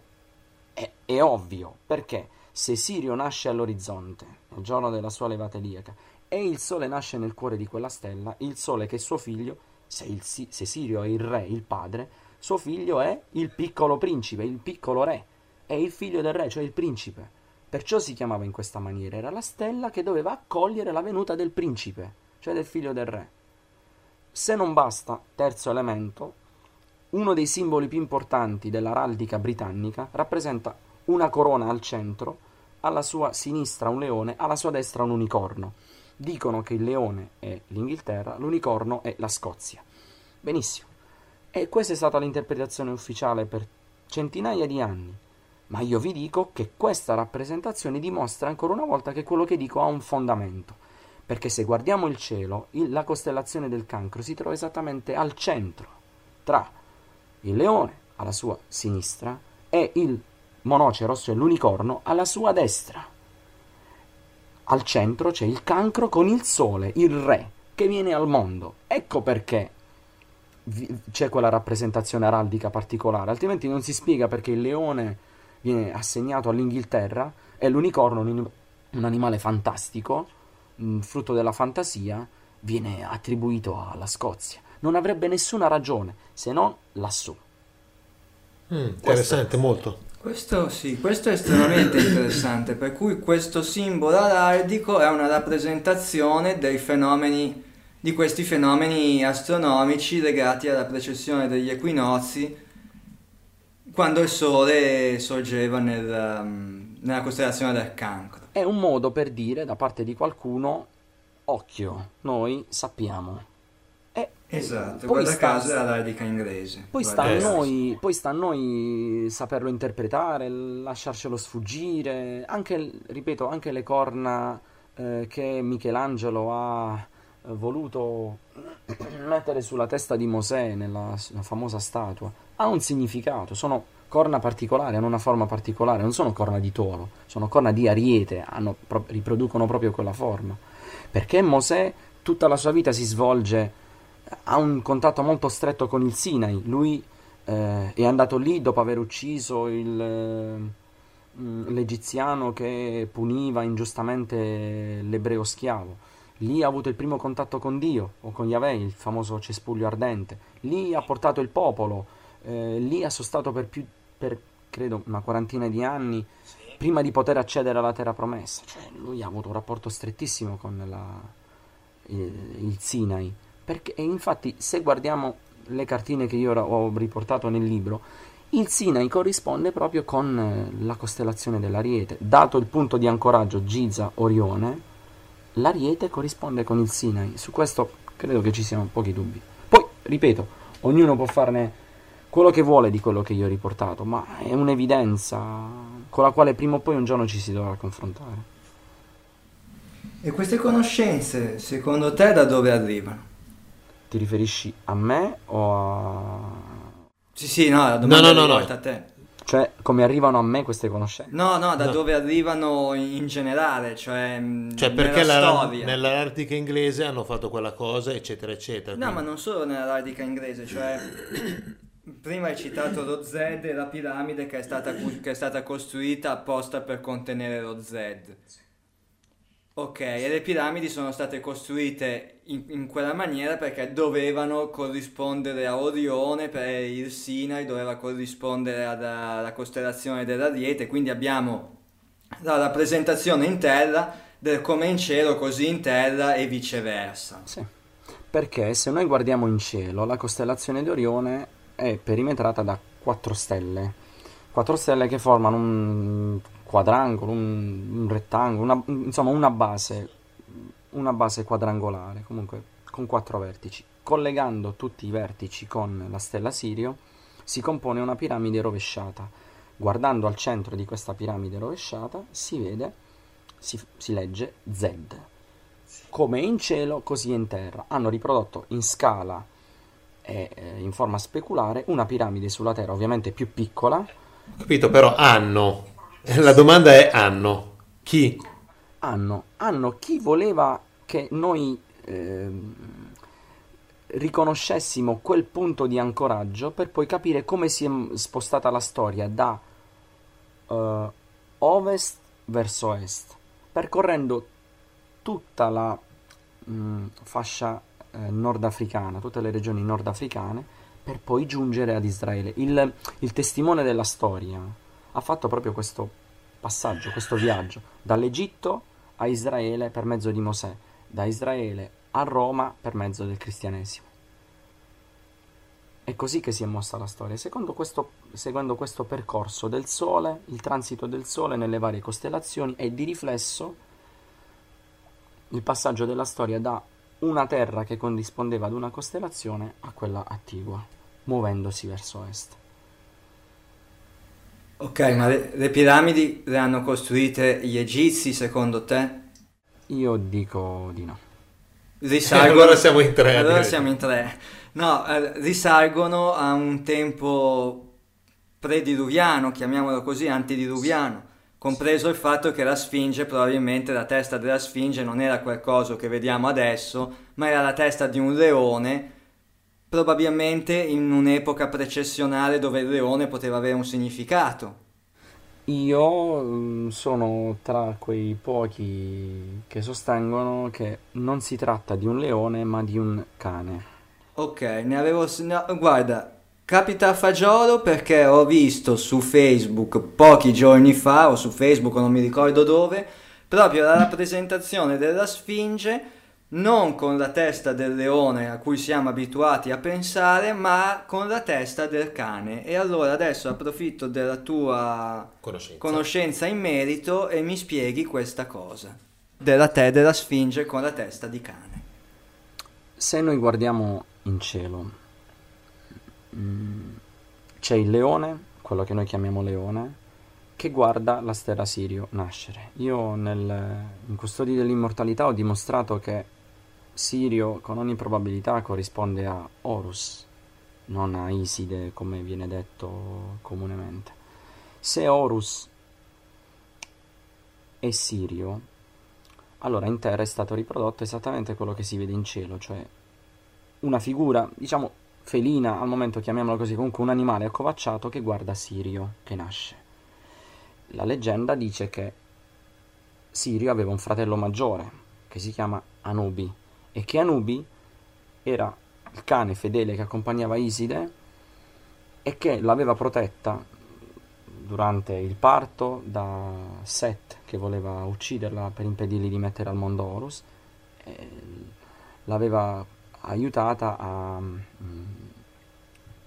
a nascondersi insomma sta- aveva fatto la funzione aveva svolto la funzione del, del, del custode quello che viene riprodotto sulla, nella piana di Giza è esattamente quello che si vede in cielo, un cane, il fratello maggiore, Anubi, che guarda, sorveglia la nascita di suo fratello. Infatti la Sfinge è costruita proprio in corrispondenza del punto in cui si assiste alla levata eliaca di Sirio. La città di Eliopoli, come dice il nome stesso, è costruita in corrispondenza del punto in cui mm, si poteva osservare da un certo punto di osservazione il sole nascere ad est. Quindi la, pira- la, la, la Sfinge guarda Sirio, la città di Eliopoli, la città del sole, è in corrispondenza del sole. La Sfinge è Anubi che guarda suo fratello minore nascere all'orizzonte, lo protegge, lo custodisce. E poi non c'è niente in quella rappresentazione celeste che ci faccia pensare ad un ad un leone. La forma può essere attribuibile anche ad un, ad un gatto, ad un cane. Non si vede chiaramente che è un leone. Dirò di più, la coda di un leone finisce con il ciuffetto, sia che sia maschio sia che sia femmina. La coda della sfinge termina a punta. Come quella di un cane. Come quella di un cane. Ottima osservazione, se posso permettermi per quello che può valere la mia opinione, ma questa è, un, è, un'ottima, è un'ottima osservazione, davvero. Complimenti. Ti ringrazio. E quindi tutta l'edificazione della piana di Giza è in sostanza, possiamo dire, mh, mm, forse banalizzando anche troppo, la rappresentazione di un culto eh, astronomico, astronomico solare. Ma il culto astronomico non era, non dobbiamo confonderla con venerazione, era mh, mm, semplicemente adeguare i movimenti della Terra ai movimenti del cielo, in modo che ci fosse un'armonia. Era quello che succedeva in cielo che dettava i tempi di ciò che doveva avvenire in terra. Oggi non è più così, oggi questo sarebbe, farebbe quasi ridere. Sì, ci ho scritto un articolo, io ho pubblicato un articolo che proprio tra, si, si, intitola Tra neoeverismo e culti astronomici, che è sostanzialmente ciò di cui stiamo dibattendo questa sera con Piero, che il neoeverismo è la mitizzazione del, secondo la chiave di lettura del culto del cargo degli antichi astronauti che diventano dei, mentre invece il culto astronomico è quello che stiamo affrontando adesso con Piero. Mm, nell'articolo io cerco di mettere in armonia le due interpretazioni perché non ti nascondo che il mio progetto di ricerca, il mio blog tende ad essere in molti aspetti neo-evemerista ma mh, dal mio punto di vista questo non esclude la possibilità della, come dire, della compresenza, della contemporaneità delle due teorie. Quello che mi interesserebbe approfondire è questo culto astronomico, quindi la rappresentazione dei movimenti celesti che dettano il tempo ed è un tempo precessionale, quindi parliamo di migliaia e migliaia di anni um, necessariamente fanno pensare, almeno per quanto mi riguarda, a dei tempi di una civiltà umana molto più lunghi di quelli che la storia ufficiale ci ha abituato a credere. Cioè quindi di una, di una civiltà umana, tecnologicamente avanzata o meno, non voglio entrare nel merito della questione, ma che comunque esisteva già decine e decine di migliaia di anni fa. Senza dubbio, senza dubbio. E sono convinto che mh, il lavoro che io ho svolto nel segreto delle ere apra possibilità di ricerca in due direzioni, verso il passato e verso il futuro. Perché se la corrispondenza tra cielo e terra, tra costellazioni zodiacali e regioni del bacino mediterraneo è valida come teoria, allora guardando indietro mi sono fermato alla corrispondenza tra una certa eh, porzione di terra, una regione, e la costellazione dei gemelli, ma nulla vieta di guardare ancora più indietro fino a risalire a una possibile origine, un momento in cui il tutto sarebbe nato. Questo... Allora, finora io andando oltre il segreto dell'ere, quindi quello che ancora non ho scritto, mi sono fermato all'era della Vergine e la corrispondenza con una determinata terra che potrebbe essere quella che dà il nome a, al vostro lavoro, cioè Atlanticast. Su questo possiamo... c'è una, diciamo, una comunione di, di, di punti di vista, ma per quanto riguarda il futuro, la, smetto di parlare da ricercatore e parlo da uomo. Il ricercatore guarda sostanzialmente al futuro a ricostruire i fatti del passato, eh, chiedo scusa, al passato e a ricostruire i fatti del passato. Io come uomo cerco di vedere allora questo cosa porta in futuro. E nel futuro c'è questo, una constatazione, chiamiamola empirica, consuetudinale, non so come altra definirla. Se ogni era ha beneficiato dell'avvento di un Messia, dall'era dei gemelli in poi, non ci sono dubbi che in un'era futura assisteremo alla venuta di un nuovo Messia ed è proprio questo il proseguo del mio lavoro dopo il segreto delle ere. E infatti quello che Beh, io ti volevo chiedere... ci siamo entrati ormai. Sì, però io quello che gli volevo chiedere era, prima quando si parlava di Mosè, la- l'idea era, Mosè quando si è spostato volontariamente o sotto l'influenza di qualcuno, dall'Egitto fino al Sinai, no? Lui sapeva che dopo tot centinaia di anni sarebbe giunto il Messia.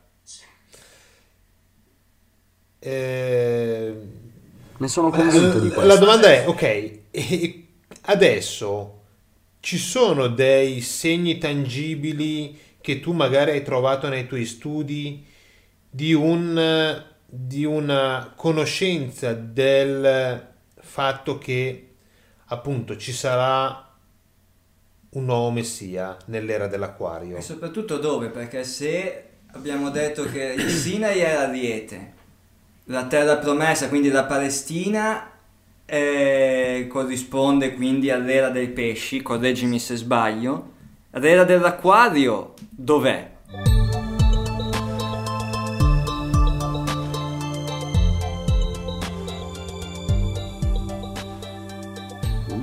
Domande, qual è la regione mol- geografica domande che molto, dovrebbe molto vedere la luce del, messi- del nuovo Messia? Ehm, è la domanda che mi pongono alla fine di ogni, di ogni conferenza. di Ah, ogni pensavo di essere originale. No, no, perché è, per- eh, è normale che mm, nasca poi la curiosità di sapere dove verrà e chi. Io al momento rispondo così. Sarei eh, ipocrita e mentirei se dicessi che non ne ho una, non mi sono fatto una mia idea. Non è così semplice individuarlo perché non sempre la corrispondenza tra le costellazioni e la Terra è così lineare come farebbe pensare il progetto che vi ho delineato finora. Io sono convinto che persone come me, ricercatori come me, alla fine svolgano una funzione che va anche ben al di là della semplice ricerca, ma questo magari sarà più chiaro in un futuro prossimo.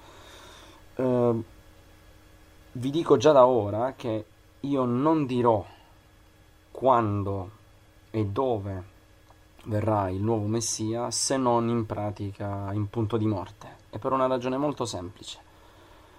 Considerando la serietà del lavoro che io cerco di portare avanti e anche la, la responsabilità di cui ci si grava quando si parla al mondo mm, di una speranza come questa e del possibile avvento di un Messia, non, non posso azzardare solo per questioni propagandistiche o di fretta un- così una rivelazione, perché se mi sbaglio Vanifichi tu. Passate, esatto, passatemi il termine, ho detto rovino tutto, mando tutto a, a monte. Allora spero che siano le, le mie ultime parole da, da vivo, dove e il quando, perché voglio essere sicuro al 100% di dire la cosa giusta. Non me lo perdonerei mai di mentire su qualcosa di così serio e importante, quindi dobbiamo aspettare.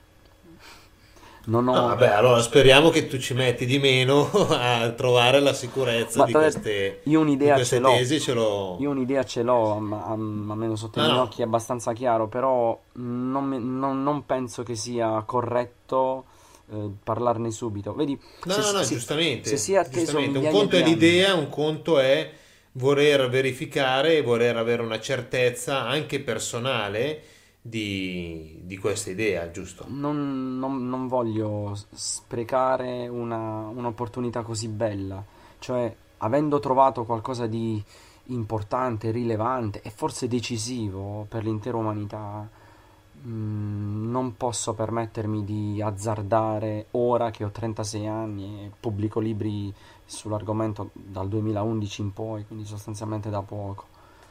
Mm, Non, No, no, sare- no. non sarebbe serio da parte mia, quindi non azzardo ipotesi. Ce le ho, ma non, non ne, non ne discuto. Perfetto, allora facciamo l'altra domanda che va all'indietro, Che va all'indietro. Relativamente a, dicevi appunto, Vergine, Atlantide. Atlantide. Tu hai, in quel caso lì hai già un'idea, Del ti luogo. sei già fatto un... lo puoi dire o Sì. anche lì vuoi verificare completamente C'è un'idea molto precisa che mi sono fatta e che costituisce il cuore del- del- del- del- della mia prossima opera, quella a cui sto lavorando nei ritagli di tempo tra conferenze e, e interviste e quant'altro, e vita personale.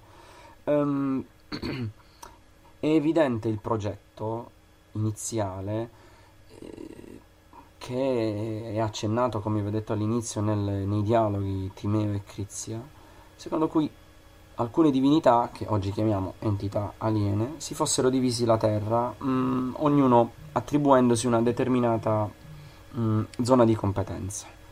Il dio che chiamiamo Poseidone, oggi lo vediamo semplicemente come il dio del mare, eccetera. Non è così, era molto più complessa la sua figura e aveva un'identificazione particolare con una porzione del cielo, con una stella, da cui la, chiamiamo così, la perversione, la corruzione dei costumi eh, che ha mm, trasformato Atlantide in una nemica sostanzialmente della- delle civiltà europee, tanto che Atene, non a caso il nome era Atene, e poi nel libro vi spiegherò perché, si oppose all'avanzata di Atlantide verso la conquista, in pratica la sottomissione dell'Europa.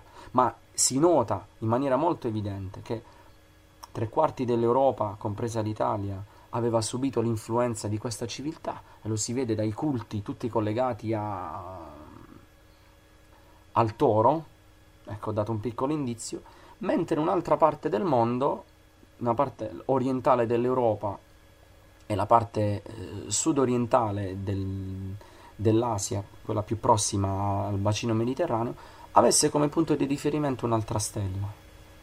Due stelle, due mondi, due parti dell'universo che si riflettono sulla Terra e poi alla fine sono entrati in conflitto l'una con l'altra. Ma forse sono stato un po' evasivo, ma è perché non voglio rivelare la trama del prossimo libro. Ok, No, hai va fatto- bene. Hai fatto benissimo, però... è No, siccome curioso- noi quest'estate volevamo andare alle Azzorre e non sapevamo se andare lì o alle Canarie, No, capito? mi, è era, per, era piaciuto, per mi è piaciuto molto questo intervento perché il- sul discorso del toro e sul discorso di quell'altra stella anch'io avevo fatto una mia personale ricerca in merito e quindi sono- sarò curioso di vedere nel prossimo libro di, di Piero Ragone come la questione verrà approfondita da lui. Tenete presente che non sono né il primo né sarò l'ultimo che accennerò a questo argomento, insomma gli elementi ci sono e ce ne sono anche tanti. Eh, abbiamo accennato nelle- nella, nella breve conversazione che abbiamo avuto prima dell'intervista eh, il nazismo e le possibili interferenze aliene. Eh, approfondendo questa tematica emergono tanti, tanti elementi che mm, ricondurrebbero direttamente a- ad Atlantide, la società Thule e tante altre cose che gli girano attorno. Ok, allora io eh, l'altra domanda è, andando ancora più indietro, teoricamente si dovrebbe arrivare infino in diciamo Sud America. Lì tu hai visto qualcosa relativo a costellazioni? Eh, per- te lo chiedo perché scorsa, in una delle scorse puntate abbiamo fatto sentire un pezzo dell'intervista di un altro ricercatore della zona nostra di Lecco che porta avanti il discorso l'ira eh, nella zona diciamo di ehm, Pumapunku, Paititi e Sì, eh, no, tutta- tutto il regno di Akako, quindi tutto il Sud America in buona sostanza. però facendo un ragionamento attorno alla costellazione della Lira. Facendo il ragionamento attorno alla costellazione della Lira, attraverso la, qua- attraverso la cui chiave di lettura lui riesce a identificare che praticamente la costellazione della Lira ha tre stelle, giusto? Eh, Lui identifica due luoghi, ci piazza su le due stelle della costellazione della Lira, la terza stella indica un, un posto particolare che eh, ha trovato che ha trovato, in questo caso avrebbe Appunto. trovato appunto il Paititi, Paititi. la città perduta del Sud America. Questa costellazione rientra nel... Rispondo alla vostra domanda, eh, poi mh, aggiungendo in appendice un discorso che eh, ritengo sia giusto fare. Io mi autodefinisco un ricercatore, ma riconosco tantissimi limiti. Prima di tutto il fatto che io sono laureato in filosofia e non ho nessuna competenza in materia archeologica se non quella che mi sono formato in qualche anno di studio. Quindi, avendo sentito quello che voi avete detto, io proclamo la mia solenne ignoranza in materia e dico che preferisco che parlino di questo argomento, l'America del Sud, ricercatori che sono molto ma molto più bravi di me. Qualche idea me la sono fatta, ma ripeto, ho pochissime competenze in materia, quindi risponderei così arrancando quella e non mi sembra corretto nei confronti di chi ci ascolta. Non, non, non ho la presunzione di esibire una conoscenza che non ho. Ma Grazie per la tua onestà. Il fatto di sapere di non sapere e quindi l'umiltà credo che debba essere sempre riconosciuta e apprezzata, anche perché sì, se no sì, non si va mai da nessun sen- cioè con la superbia non si va mai da nessuna parte. Con l'umiltà si può, ci si può confrontare su tutto anche quando si hanno opinioni magari antitetiche e completamente diverse. No, no, dico, se, se è come dite voi, è, è fantastico, è meraviglioso che qualcuno abbia scoperto questo, vuol dire che sostanzialmente quello che dico io ha, ha un, un, punto di contatto con altre teorie, quindi non posso che essere felice di aver ascoltato quello che ho ascoltato.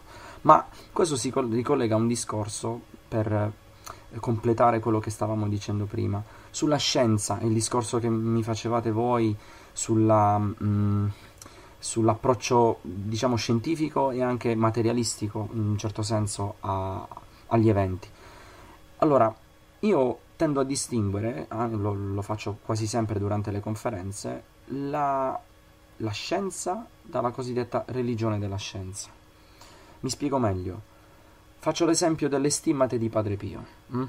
che secondo qualcuno con la scienza non ha nulla a che fare, ma è solo un esempio, tanto per capirci. Eh, il primo dottore che le esaminò scrisse un rapporto in cui sostanzialmente diceva che con i mezzi scientifici a sua disposizione, con i parametri scientifici di cui lui disponeva, non era in grado di formulare una interpretazione scientifica sul fenomeno stimmate, per cui rimandava qualsiasi giudizio a chi di competenza. Ecco, mentre padre Gemelli che a quanto pare non ha esaminato direttamente le stimate di Padre Pio, ha proclamato le stimate come un falso, una presa in giro, una menzogna, un inganno e ha dichiarato Padre Pio un isterico, psicopatico, eccetera, eccetera. Il primo è l'atteggiamento giusto che assume la scienza di fronte ad un fenomeno. Il secondo è l'atteggiamento un po' arrogante e presuntuoso che oggi la scienza assume nei confronti dei fenomeni. Cerco di essere più chiaro. Oh, no, no, no, ho capito benissimo, capito. Riduce, riducendolo a due definizioni. La scienza prende un fenomeno, lo analizza e se non riesce a dare una spiegazione dice, beh, io da scienziato non posso formulare un, una qualsiasi conclusione riguardo questo fenomeno. Per me, scientificamente, è inspiegabile. Questo dice uno scienziato con la S maiuscola. I... Mm, quelli che sono troppo sicuri di sé, i seguaci della religione e della scienza, dicono io sottopongo un fenomeno ad analisi e se non posso spiegarlo, semplicemente quel fenomeno non esiste. Cioè è una menzogna, è falso. Non posso spiegare che Gesù ha camminato sulle acque, è falso. Non posso spiegare che Gesù è rinato e quindi è falso. Non posso spiegare che una divinità vive per 900 anni, un essere vive 900 anni dunque è falso. Io questo non lo chiamo ricerca, io lo chiamo onanismo scientifico, passatemi il termine. Non ha niente a che fare con la ricerca. È presunzione di ass- affermare ciò che è vero e ciò che è falso, ciò che è sacro e ciò che non è sacro, in base ad un puro parametro personale, egoistico e, consentitemi, arrogante. E anche poco scientifico. Non posso spiegare come hanno costruito le piramidi, quindi invento la storiella degli scarpellini di rame che hanno tirato su 8 milioni, cosa sono? 2 milioni di blocchi, un- hanno- che hanno posizionato un blocco ogni 8 minuti e pretendo che tutti quanti ci credano e Esatto. riconoscano come vera questa affermazione. Perché quando- diversamente non lo si può spiegare, quindi si applica soltanto il, il parametro scientifico, cioè io penso che si costruisca così e basta, vale quello, non, non c'è altro da dire. quello. Quando la matematica stessa e la logica dimostrano l'esatto contrario. Io cioè sono- che è impossibile che sia stato edifica- che sia stata costruita così. Con qua non no- è questione di complottismo, alieni, UFO, mica UFO, Atlantide cose, è la matematica. La Con matematica dice un blocco ogni 8 riferimento. minuti. La matematica dice che non è possibile. Con i nostri parametri di riferimento, ma noi dobbiamo anche essere abbastanza umili da riconoscere o da proclamarci incapaci di spiegare un fenomeno e non di dare una teoria ufficiale tanto perché dobbiamo riempire i libri dobbiamo fare la conferenza con la stampa di tutto il mondo che riporta le nostre parole. eh. Anche dire non lo so fa bene alla ricerca. Eh, però vedi, il problema è che molti eh, scienziati o, o comunque antropologi o archeologi, eccetera, eccetera, eh, sono tra parentesi o materialmente o anche soltanto ideologicamente al soldo di qualcuno, per cui tendono a portare avanti un certo dogmatismo tendono a portare avanti un discorso eh, prima dei Sumeri non c'era niente Eh, Poi quando trovi Gobekli Tepe Eh, che ci ha pensi un 12.000 attimo. anni, Esatto. trovi la Ma- città di Gerico che ha 6.000, 7.000 anni prima di Cristo, quando ancora l'agricoltura era allo stato embrionale e questi si sono costruiti una città quando ancora non sapevano neanche quasi come si coltivava la terra, che poi anche lì ci sarebbe da aprire una parentesi, da fare tutto un discorso, perché eh, le innovazioni agricole sostanzialmente c'è un sito, c'è una black box, c'è un, un anello mancante anche in questo tipo di scoperte, non solo nell'antropologia, nell'origine del genere umano c'è l'anello mancante, ma c'è anche proprio in quello che, è- che viene definita la rivoluzione agricola, cioè sembra che abbiano scoperto direttamente tutto ciò che compete all'agricoltura, come se qualcuno che già lo sapeva gliel'avesse insegnato. Ma No, questa è la mia è conclusione. corretto è quello che ha detto Piero prima No, assolutamente corretto. ecco io volevo farti una domanda perché prima avevamo parlato dello Z e quindi della piramide e quindi della zona di Giza però lo Z come Z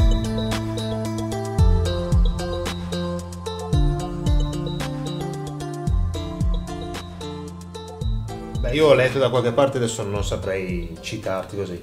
Però l'idea che non sia l'unica piramide e l'unico Z a livello terrestre e quindi eh, il ragionamento del lo Z è un qualcosa che mi sembra di, eh, di ricordare da quanto diceva anche Pinkerle come idea era qualcosa che riequilibra un po' eh, la Terra, tra parentesi. Eh, però quindi non è l'unico, cioè tu hai un'idea relativamente a questo, hai fatto delle ricerche, eccetera. Allora, è plausibile che in altre parti del mondo si sia cercato di riprodurre la costellazione, la cintura della costellazione di Orione per stabilire un contatto tra la Terra e il cielo, quindi non, è in contraddizione con niente di quello che abbiamo detto finora. Ed è, dal mio punto di vista, vero, giusto, mh, accettabile che lo Z dovesse stabilire un collegamento tra cielo e terra per eh, mm, alcuni ricercatori eh, le piramidi avevano lo scopo di condurre verso il cielo, verso il grembo della costellazione di Orione, le anime dei, dei faraoni defunti. Quindi in questo moto ascensionale dalla terra verso il cielo, lo Z ehm, lo, lo definisce Buval un ehm, ascensore dimensionale, proprio come se dovesse le- letteralmente condurre al di là, lassù, le anime dei faraoni. Ma è anche vero, in base a quello che io ho trovato, ho spiegato nel segreto delle ere, che questo rapporto, dato che si tratta di due strutture identiche, speculari, cielo e terra, una piramide in cielo e una piramide in terra, avesse anche la funzione di portare qualcosa qua giù. Cioè, quando la piramide del cielo si incrocia con la piramide della terra, che ho poi cercato ora così di, di- di- di- immaginare la scena, un triangolo con il vertice verso il basso e un triangolo con il vertice verso l'alto, che è la piramide di Cheope, si incrociano e compongono la stella di Davide. La punta della piramide capovolta, quella del cielo, corrisponde in questo incastro alla grotta sotterranea nella piramide di Cheope, che aveva la funzione di accogliere la stella Sirio, cioè il re, da cui la tradizione secondo cui i re nascono in una grotta. C'è una, quella famosa canzoncina a cui accennavo, pri- accennavo prima, che parla del, del Messia, di Gesù che viene in una grotta. Non è semplicemente una canzoncina, che, una parola messa lì per fare la rima giusta ma eh, ripeto, in, in, in, in queste mh, mm, canzoni, in queste tradizioni popolari, confluisce un sapere che poi pian piano si smarrisce, ma che comunque c'è, bisogna, va interpretato, non bollato come stupidaggine fiabesca e nulla più. Tanti sono nati in una grotta, persino Romolo e Remo sono stati cresciuti in una grotta, Zeus è stato, dicono, nato in una grotta e allevato in una grotta, Mitra e tanti altri. La nascita di una grotta dipende da questo fenomeno, che quando Sirio la piramide di cui è il vertice si incastra idealmente con la piramide della Terra, il re nasceva nella camera sotterranea di, di, di, di Cheope, che è una grotta. Quindi duplice funzione, portare qualcosa laggiù, portare qualcosa qua giù. Ideale, simbolica, quanto vogliamo, ma era questo quello che si voleva rappresentare. Quando tu parli della piramide del cielo, parli della combinazione delle tre stelle Betelgeuse, Rigel e Sirio. Esattamente. Quelle Se che volete... intersecando la piramide della Terra, come c'è scritto nel tuo libro, formano il monogramma MA. MA formano anche la stella di Davide. Vedete? E formano anche la stella di Davide. Quando io spiego questo con le immagini, ogni tanto vedo qualcuno tra la gente che eh, mormora un po' come dire vabbè dai ora forse stai esagerando con la fantasia eh, infatti io colgo questo mormorio per dire se in questo momento state pensando che io oh, sto delirando sto insomma dando i numeri allora dovete considerare che siamo in due. Anno 1989 viene, organi- viene inaugurato il nuovo ingresso del museo del Louvre è una Sai che ci stavo pensando prima quando stai parlando delle due piramidi? È una enorme piramide capovolta di vetro. Si sono spesi milioni e milioni, oggi diremo di euro, all'epoca miliardi di, di, di, di eh, franchi francesi per realizzare quest'opera. Una enorme piramide in cielo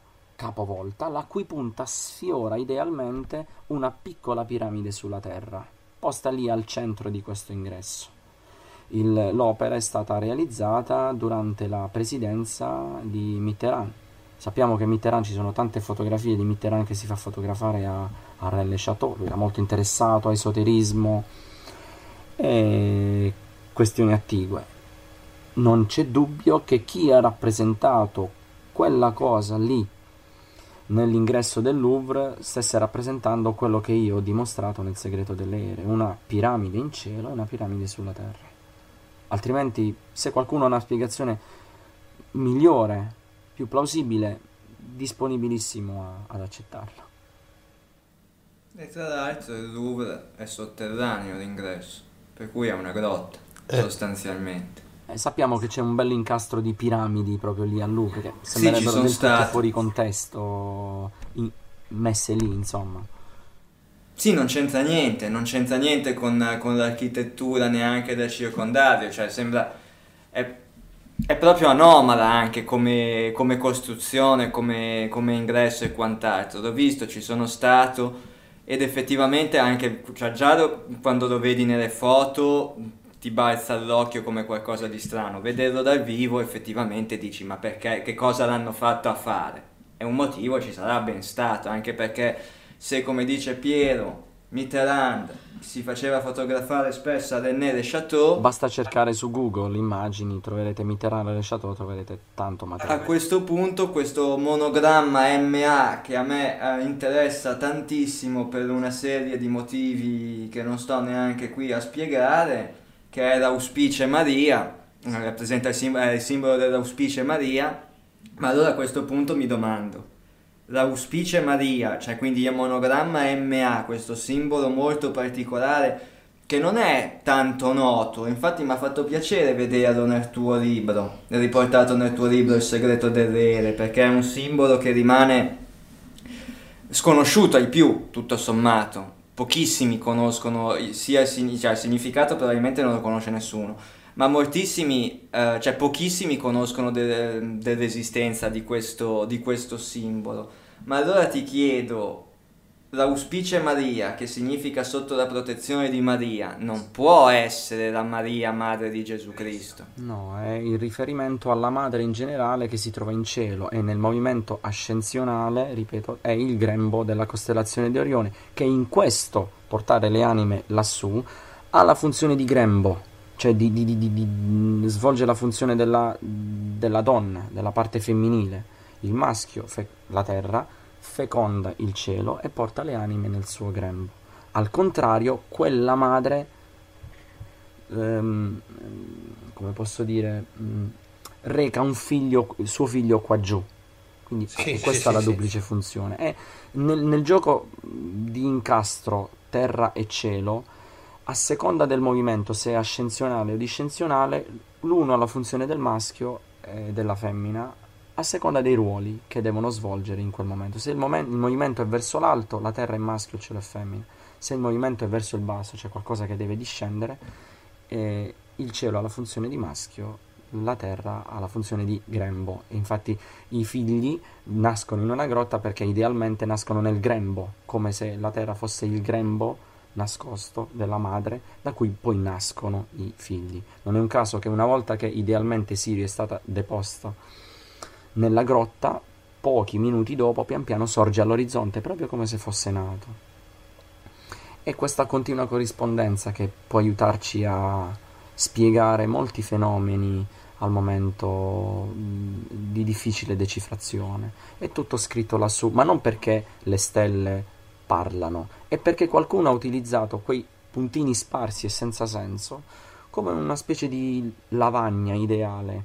Di codice. Chi aveva determinate competenze ha unito quei puntini in modo tale da formare delle figure, che noi riteniamo mitologiche e nulla più, perché ci dovessero trasmettere un sapere, opportunamente interpretate, quelle figure lassù, i nomi che vengono attribuiti, quelle strane mh, mm, eh, composizioni mitologiche che nascono, quelle figure mitologiche che noi vediamo, possono darci molte, molte risposte riguardo il nostro passato e il nostro futuro. Mm, così vi faccio solo un piccolissimo esempio. È ovvio che ci sono degli errori che sono lasciati proprio come delle pietre che ci devono fare inciampare affinché noi ci soffermiamo e ci chiediamo cosa ci ha fatto inciampare. Dobbiamo vedere l'errore e vi mostro un piccolo errore, poi chi vorrà proseguire potrà sbizzarrirsi. L'Idra è una costellazione dell'emisfero australe. Sappiamo dalle leggende, dalla mitologia, che l'Idra è un mostro a 3, 6, 7, 9 teste. La, la, teoria più diffusa è che ne abbia 9 e che ogni volta che se ne taglia una ne nascono due. La costellazione in cielo però ne ha una sola. Allora mi domando perché qualcuno ha voluto commettere un errore così palese di identificare un serpente con una sola testa con quel mostro. Aveva una ragione o si è sbagliato, è stata una svista, andava di fretta. È ovvio che c'è una ragione. La spiegherò in un prossimo contesto, ma è per dimostrarvi come ciò che finora è stato considerato un Atlante stellare e nulla più contiene tanti di quei segreti, tante di quelle risposte che aprono una frontiera dinanzi a noi. Ed è bellissimo esplorare qualcosa che finora è stato sottovalutato, forse anche giustamente, forse non era ancora il tempo, ma ora è il momento di farlo. Eh sì, interessante, interessante. Ecco. Beh, eh, ci hai permesso di aprire un capitolo, una nuova chiave di lettura, ci hai presentato una, una chiave di lettura alternativa sì. rispetto a quello di cui... Sì, a me è venuta la voglia di andare a comprare un Atlante stellare di quelli antichi e andare alla ricerca di quei piccoli errori che magari uno pensa siano casuali e invece come abbiamo visto per, la, per le tre stelle della cintura di Orione non sono per niente casuali. Non sono per niente casuali come questa piramide nel cielo che io continuo a fissare adesso sulla pagina 138 del libro Il segreto delle ere che disegna perfettamente quello che è il simbolo della, dell'auspice Maria, che è veramente affascinante. Ecco. Se hai ancora un attimo di tempo, io vorrei Certo che ce l'ho. buttare lì il ragionamento attorno a eh, Vril, teosofia, esoterismo, esoterismo nazista, come si può Nazismo, dire? Ecco. nazismo Nazismo esoterico. esoterico, eccetera, eccetera. Ecco. Eh, E quale collegamento ci Eh. sia con eh, le ricerche che hai fatto? Perché sicuramente un collegamento ci, ci deve essere. Sì, ehm, Sì, eh, eh, vi ostinate a, a farmi domande sul mio prossimo lavoro, ma rispondo ugualmente. Sono, sono- sono contento di, di- di rispondere a questa domanda. Sì, per quanto possa sembrare assurdo, eh, dal punto di vista storico inaccettabile, eh, se si guarda al mondo ufficiale della- dell'Accademia di chi compone i libri di storia su cui dobbiamo studiare, dal mio punto di vista è fin troppo evidente che il nazismo aveva delle implicazioni esoteriche così forti da essere probabilmente il motore principale della maggior parte delle azioni apparentemente inspiegabili compiute da Hitler e suoi e dalla sua banda di delinquenti. Mm, in particolare l'accanimento nei confronti degli ebrei. Se noi guardiamo la storia, cerchiamo di un po' di guardare eh, ponendoci dall'alto guardiamo, lanciamo uno sguardo d'insieme sulla storia. Quando Horus doveva venire al mondo, Set l'ha ucciso perché sperava che così Horus non nascesse. Iside ha riportato in vita il marito Osiride eh, sperando per, per- proprio per concepire Horus. E Set ha fatto di tutto per trovare Iside prima che concepisse il figlio, perché voleva ucciderlo. Poi, in effetti, Horus ha, ha sconfitto Set e lo ha, diciamo, messo al suo posto, come l'arcangelo Michele tiene a bada il, il demonio. Poi Mosè, che la, la cui nascita travagliata è legata alla famosa storia del, dell'essere abbandonato nel Nilo in un cesto perché il faraone voleva che fossero uccisi tutti i bambini, come se qualcuno volesse, tutti i bambini di una certa età, volesse, come se volesse impedire al Mosè di nascere. Quando Gesù è venuto al mondo è stata ordinata la strage di bambini perché Erode non voleva che il Messia venisse al mondo, perché usurpasse, non usurpasse il suo trono.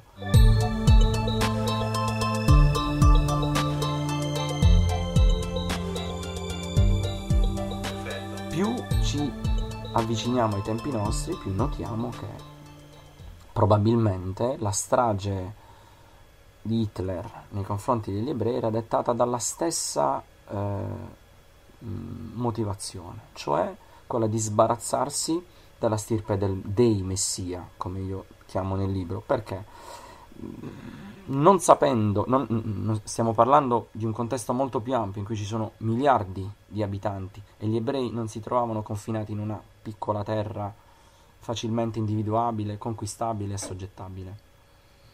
C'è scritto in un testo, di cui ora non ricordo bene il nome, che la strage, di Geru- la, la distruzione di Gerusalemme eh, nel 70 d.C.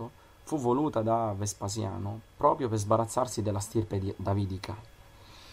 Se guardiamo il progetto folle di Hitler, non sapendo individuare bene in quale ebreo potesse incarnarsi il discendente della stirpe davidica, ha pensato bene di sbarazzarsi di tutti gli ebrei per quanto gli era possibile. Era questo il suo folle progetto, inserito nel giusto contesto. La strage degli ebrei era per eliminare ogni possibile traccia della sopravvivenza della stirpe davidica, da cui dovrebbe nascere il nuovo Messia.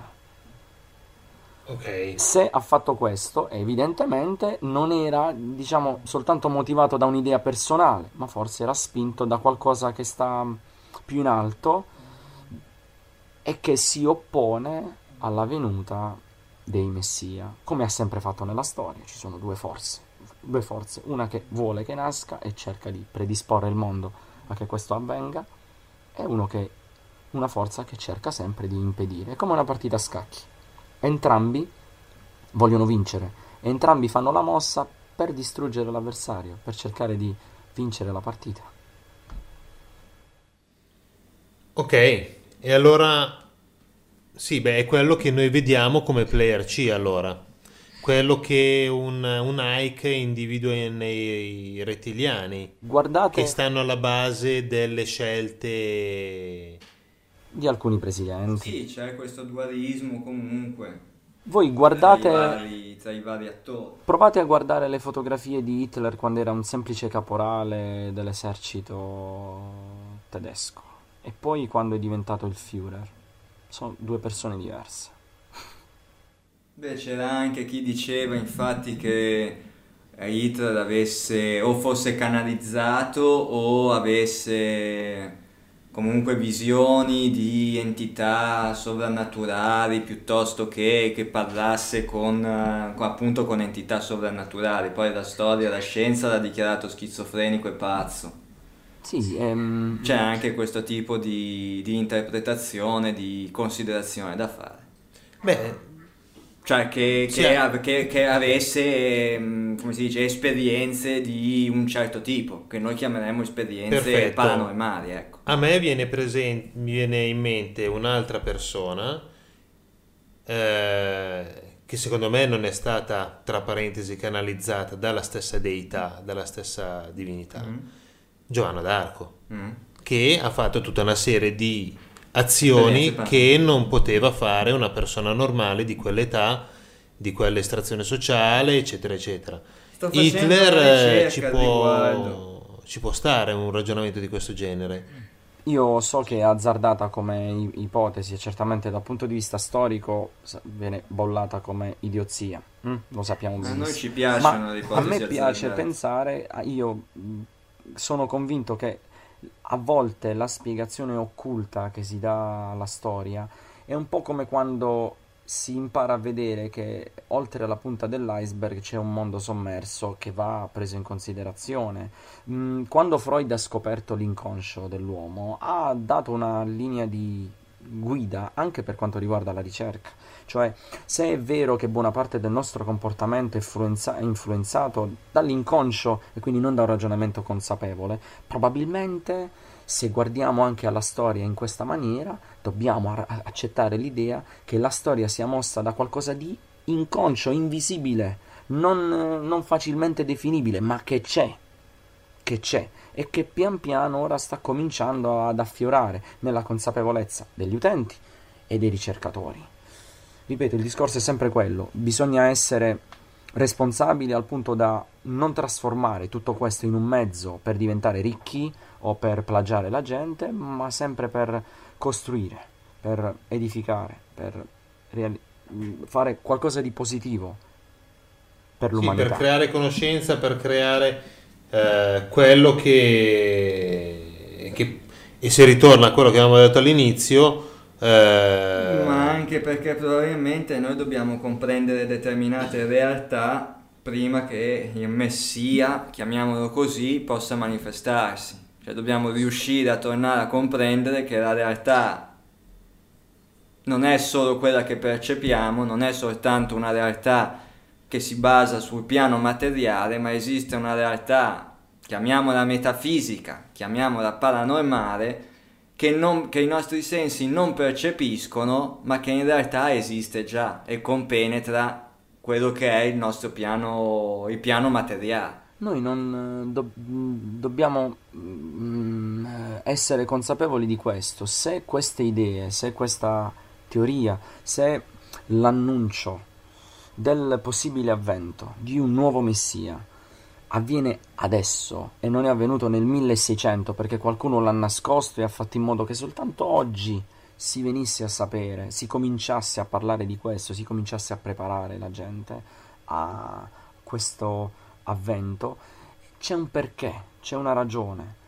E ripeto, per, proprio per ehm, discostarmi dalla- dall'accanimento e dal sospetto cospirativo che ormai imperversa ovunque, se si nascondono determinate conoscenze è perché semplicemente non è ancora il momento o non tutti possono abbeverarsi da quella fonte.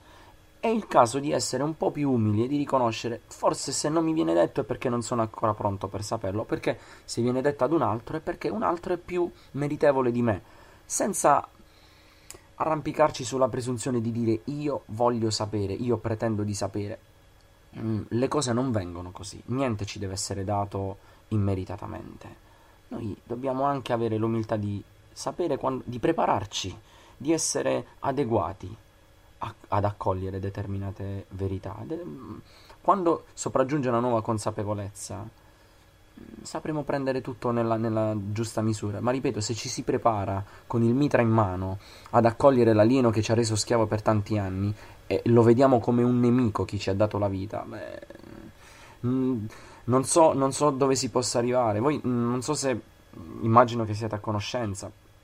Malanga intervistato, l'ho vista su YouTube, parlava di una possibile interpretazione del famoso incidente di Roswell, dando un'interpretazione agghiacciante di quello che era successo. Cioè lui dice eh, che ha, di aver appreso questo, che quella astronave probabilmente, se non ricordo male, è stata abbattuta qualunque cosa sia accaduta a Roswell e che gli esserini che poi cercavano di sopravvivere a quell'incidente sono stati brutalmente uccisi e poi sottoposti ad interrogatorio cruento chi è sopravvissuto. Lui dice queste parole: Se è vero tutto questo, allora è drammatico che il primo incontro nell'era postmoderna tra noi e l'alieno, qualunque cosa essa sia, sia stato questo, cioè noi ci siamo dimostrati violenti e crudeli.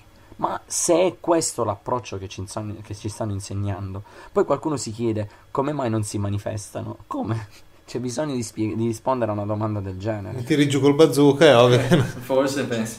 Mm, è, è, ovvio che se questa è l'accoglienza, se questo è il modo in cui noi siamo, noi ci prepariamo ad accogliere chi viene, come, come possiamo sperare di avere un incontro mm, che, che si rivelino.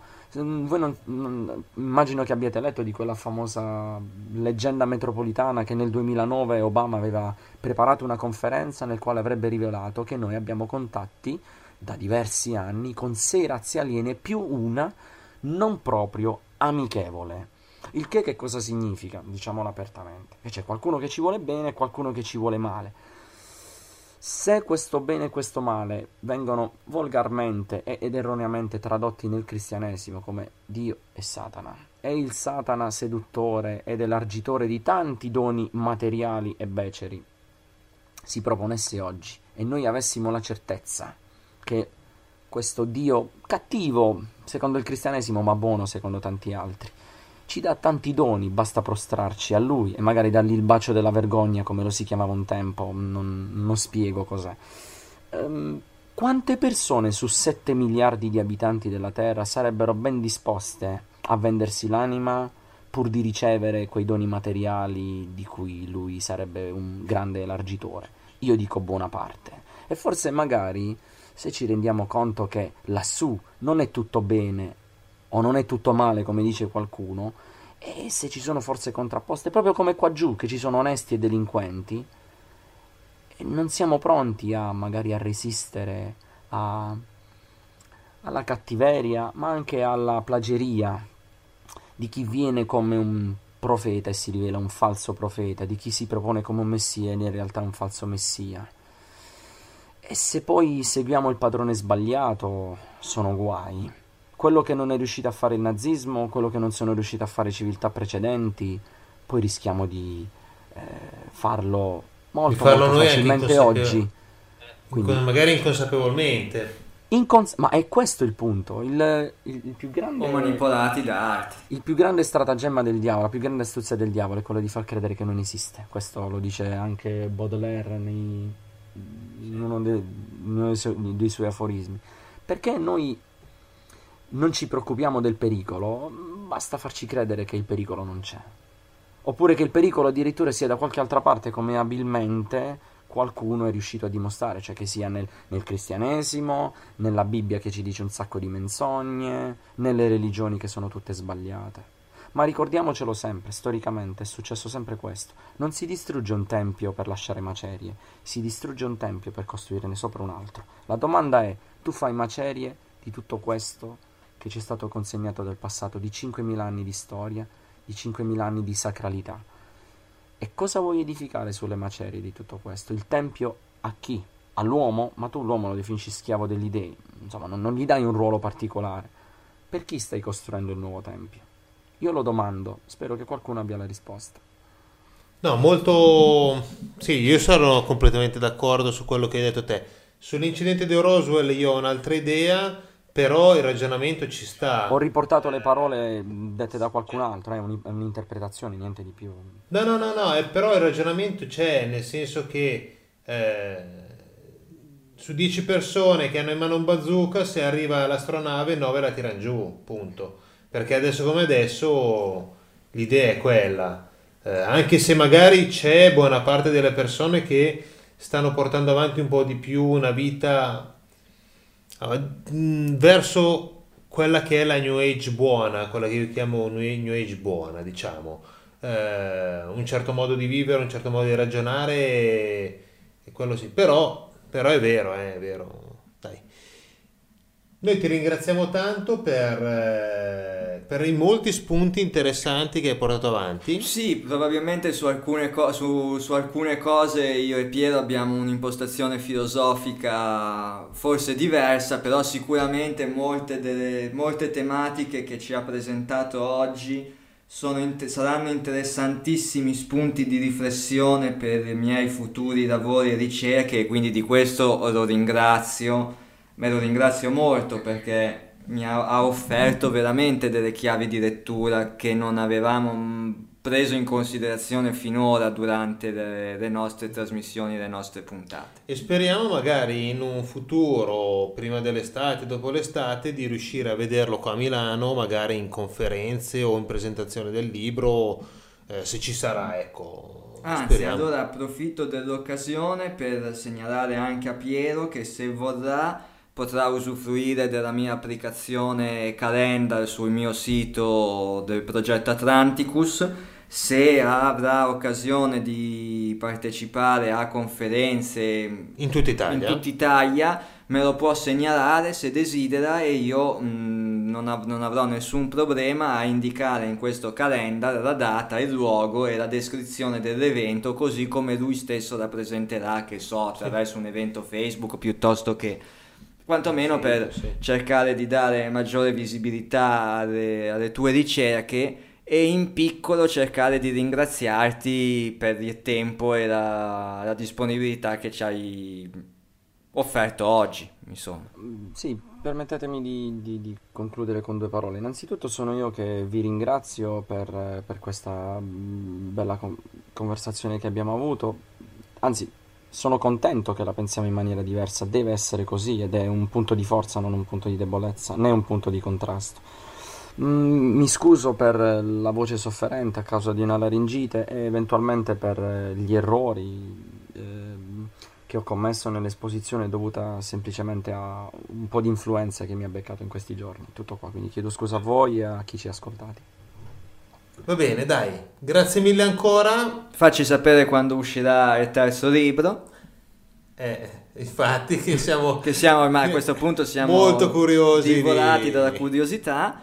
E niente, Piero, che dirti, ti ringraziamo ancora, speriamo di sentirci presto, in bocca al lupo per tutto.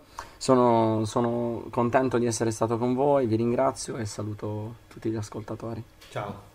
Ciao Piero, grazie ancora.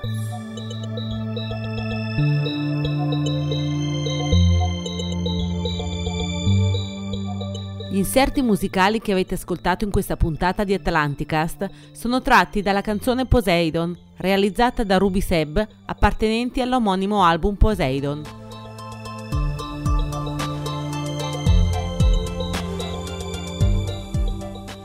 Sponsorizzato da www.gardenmary.com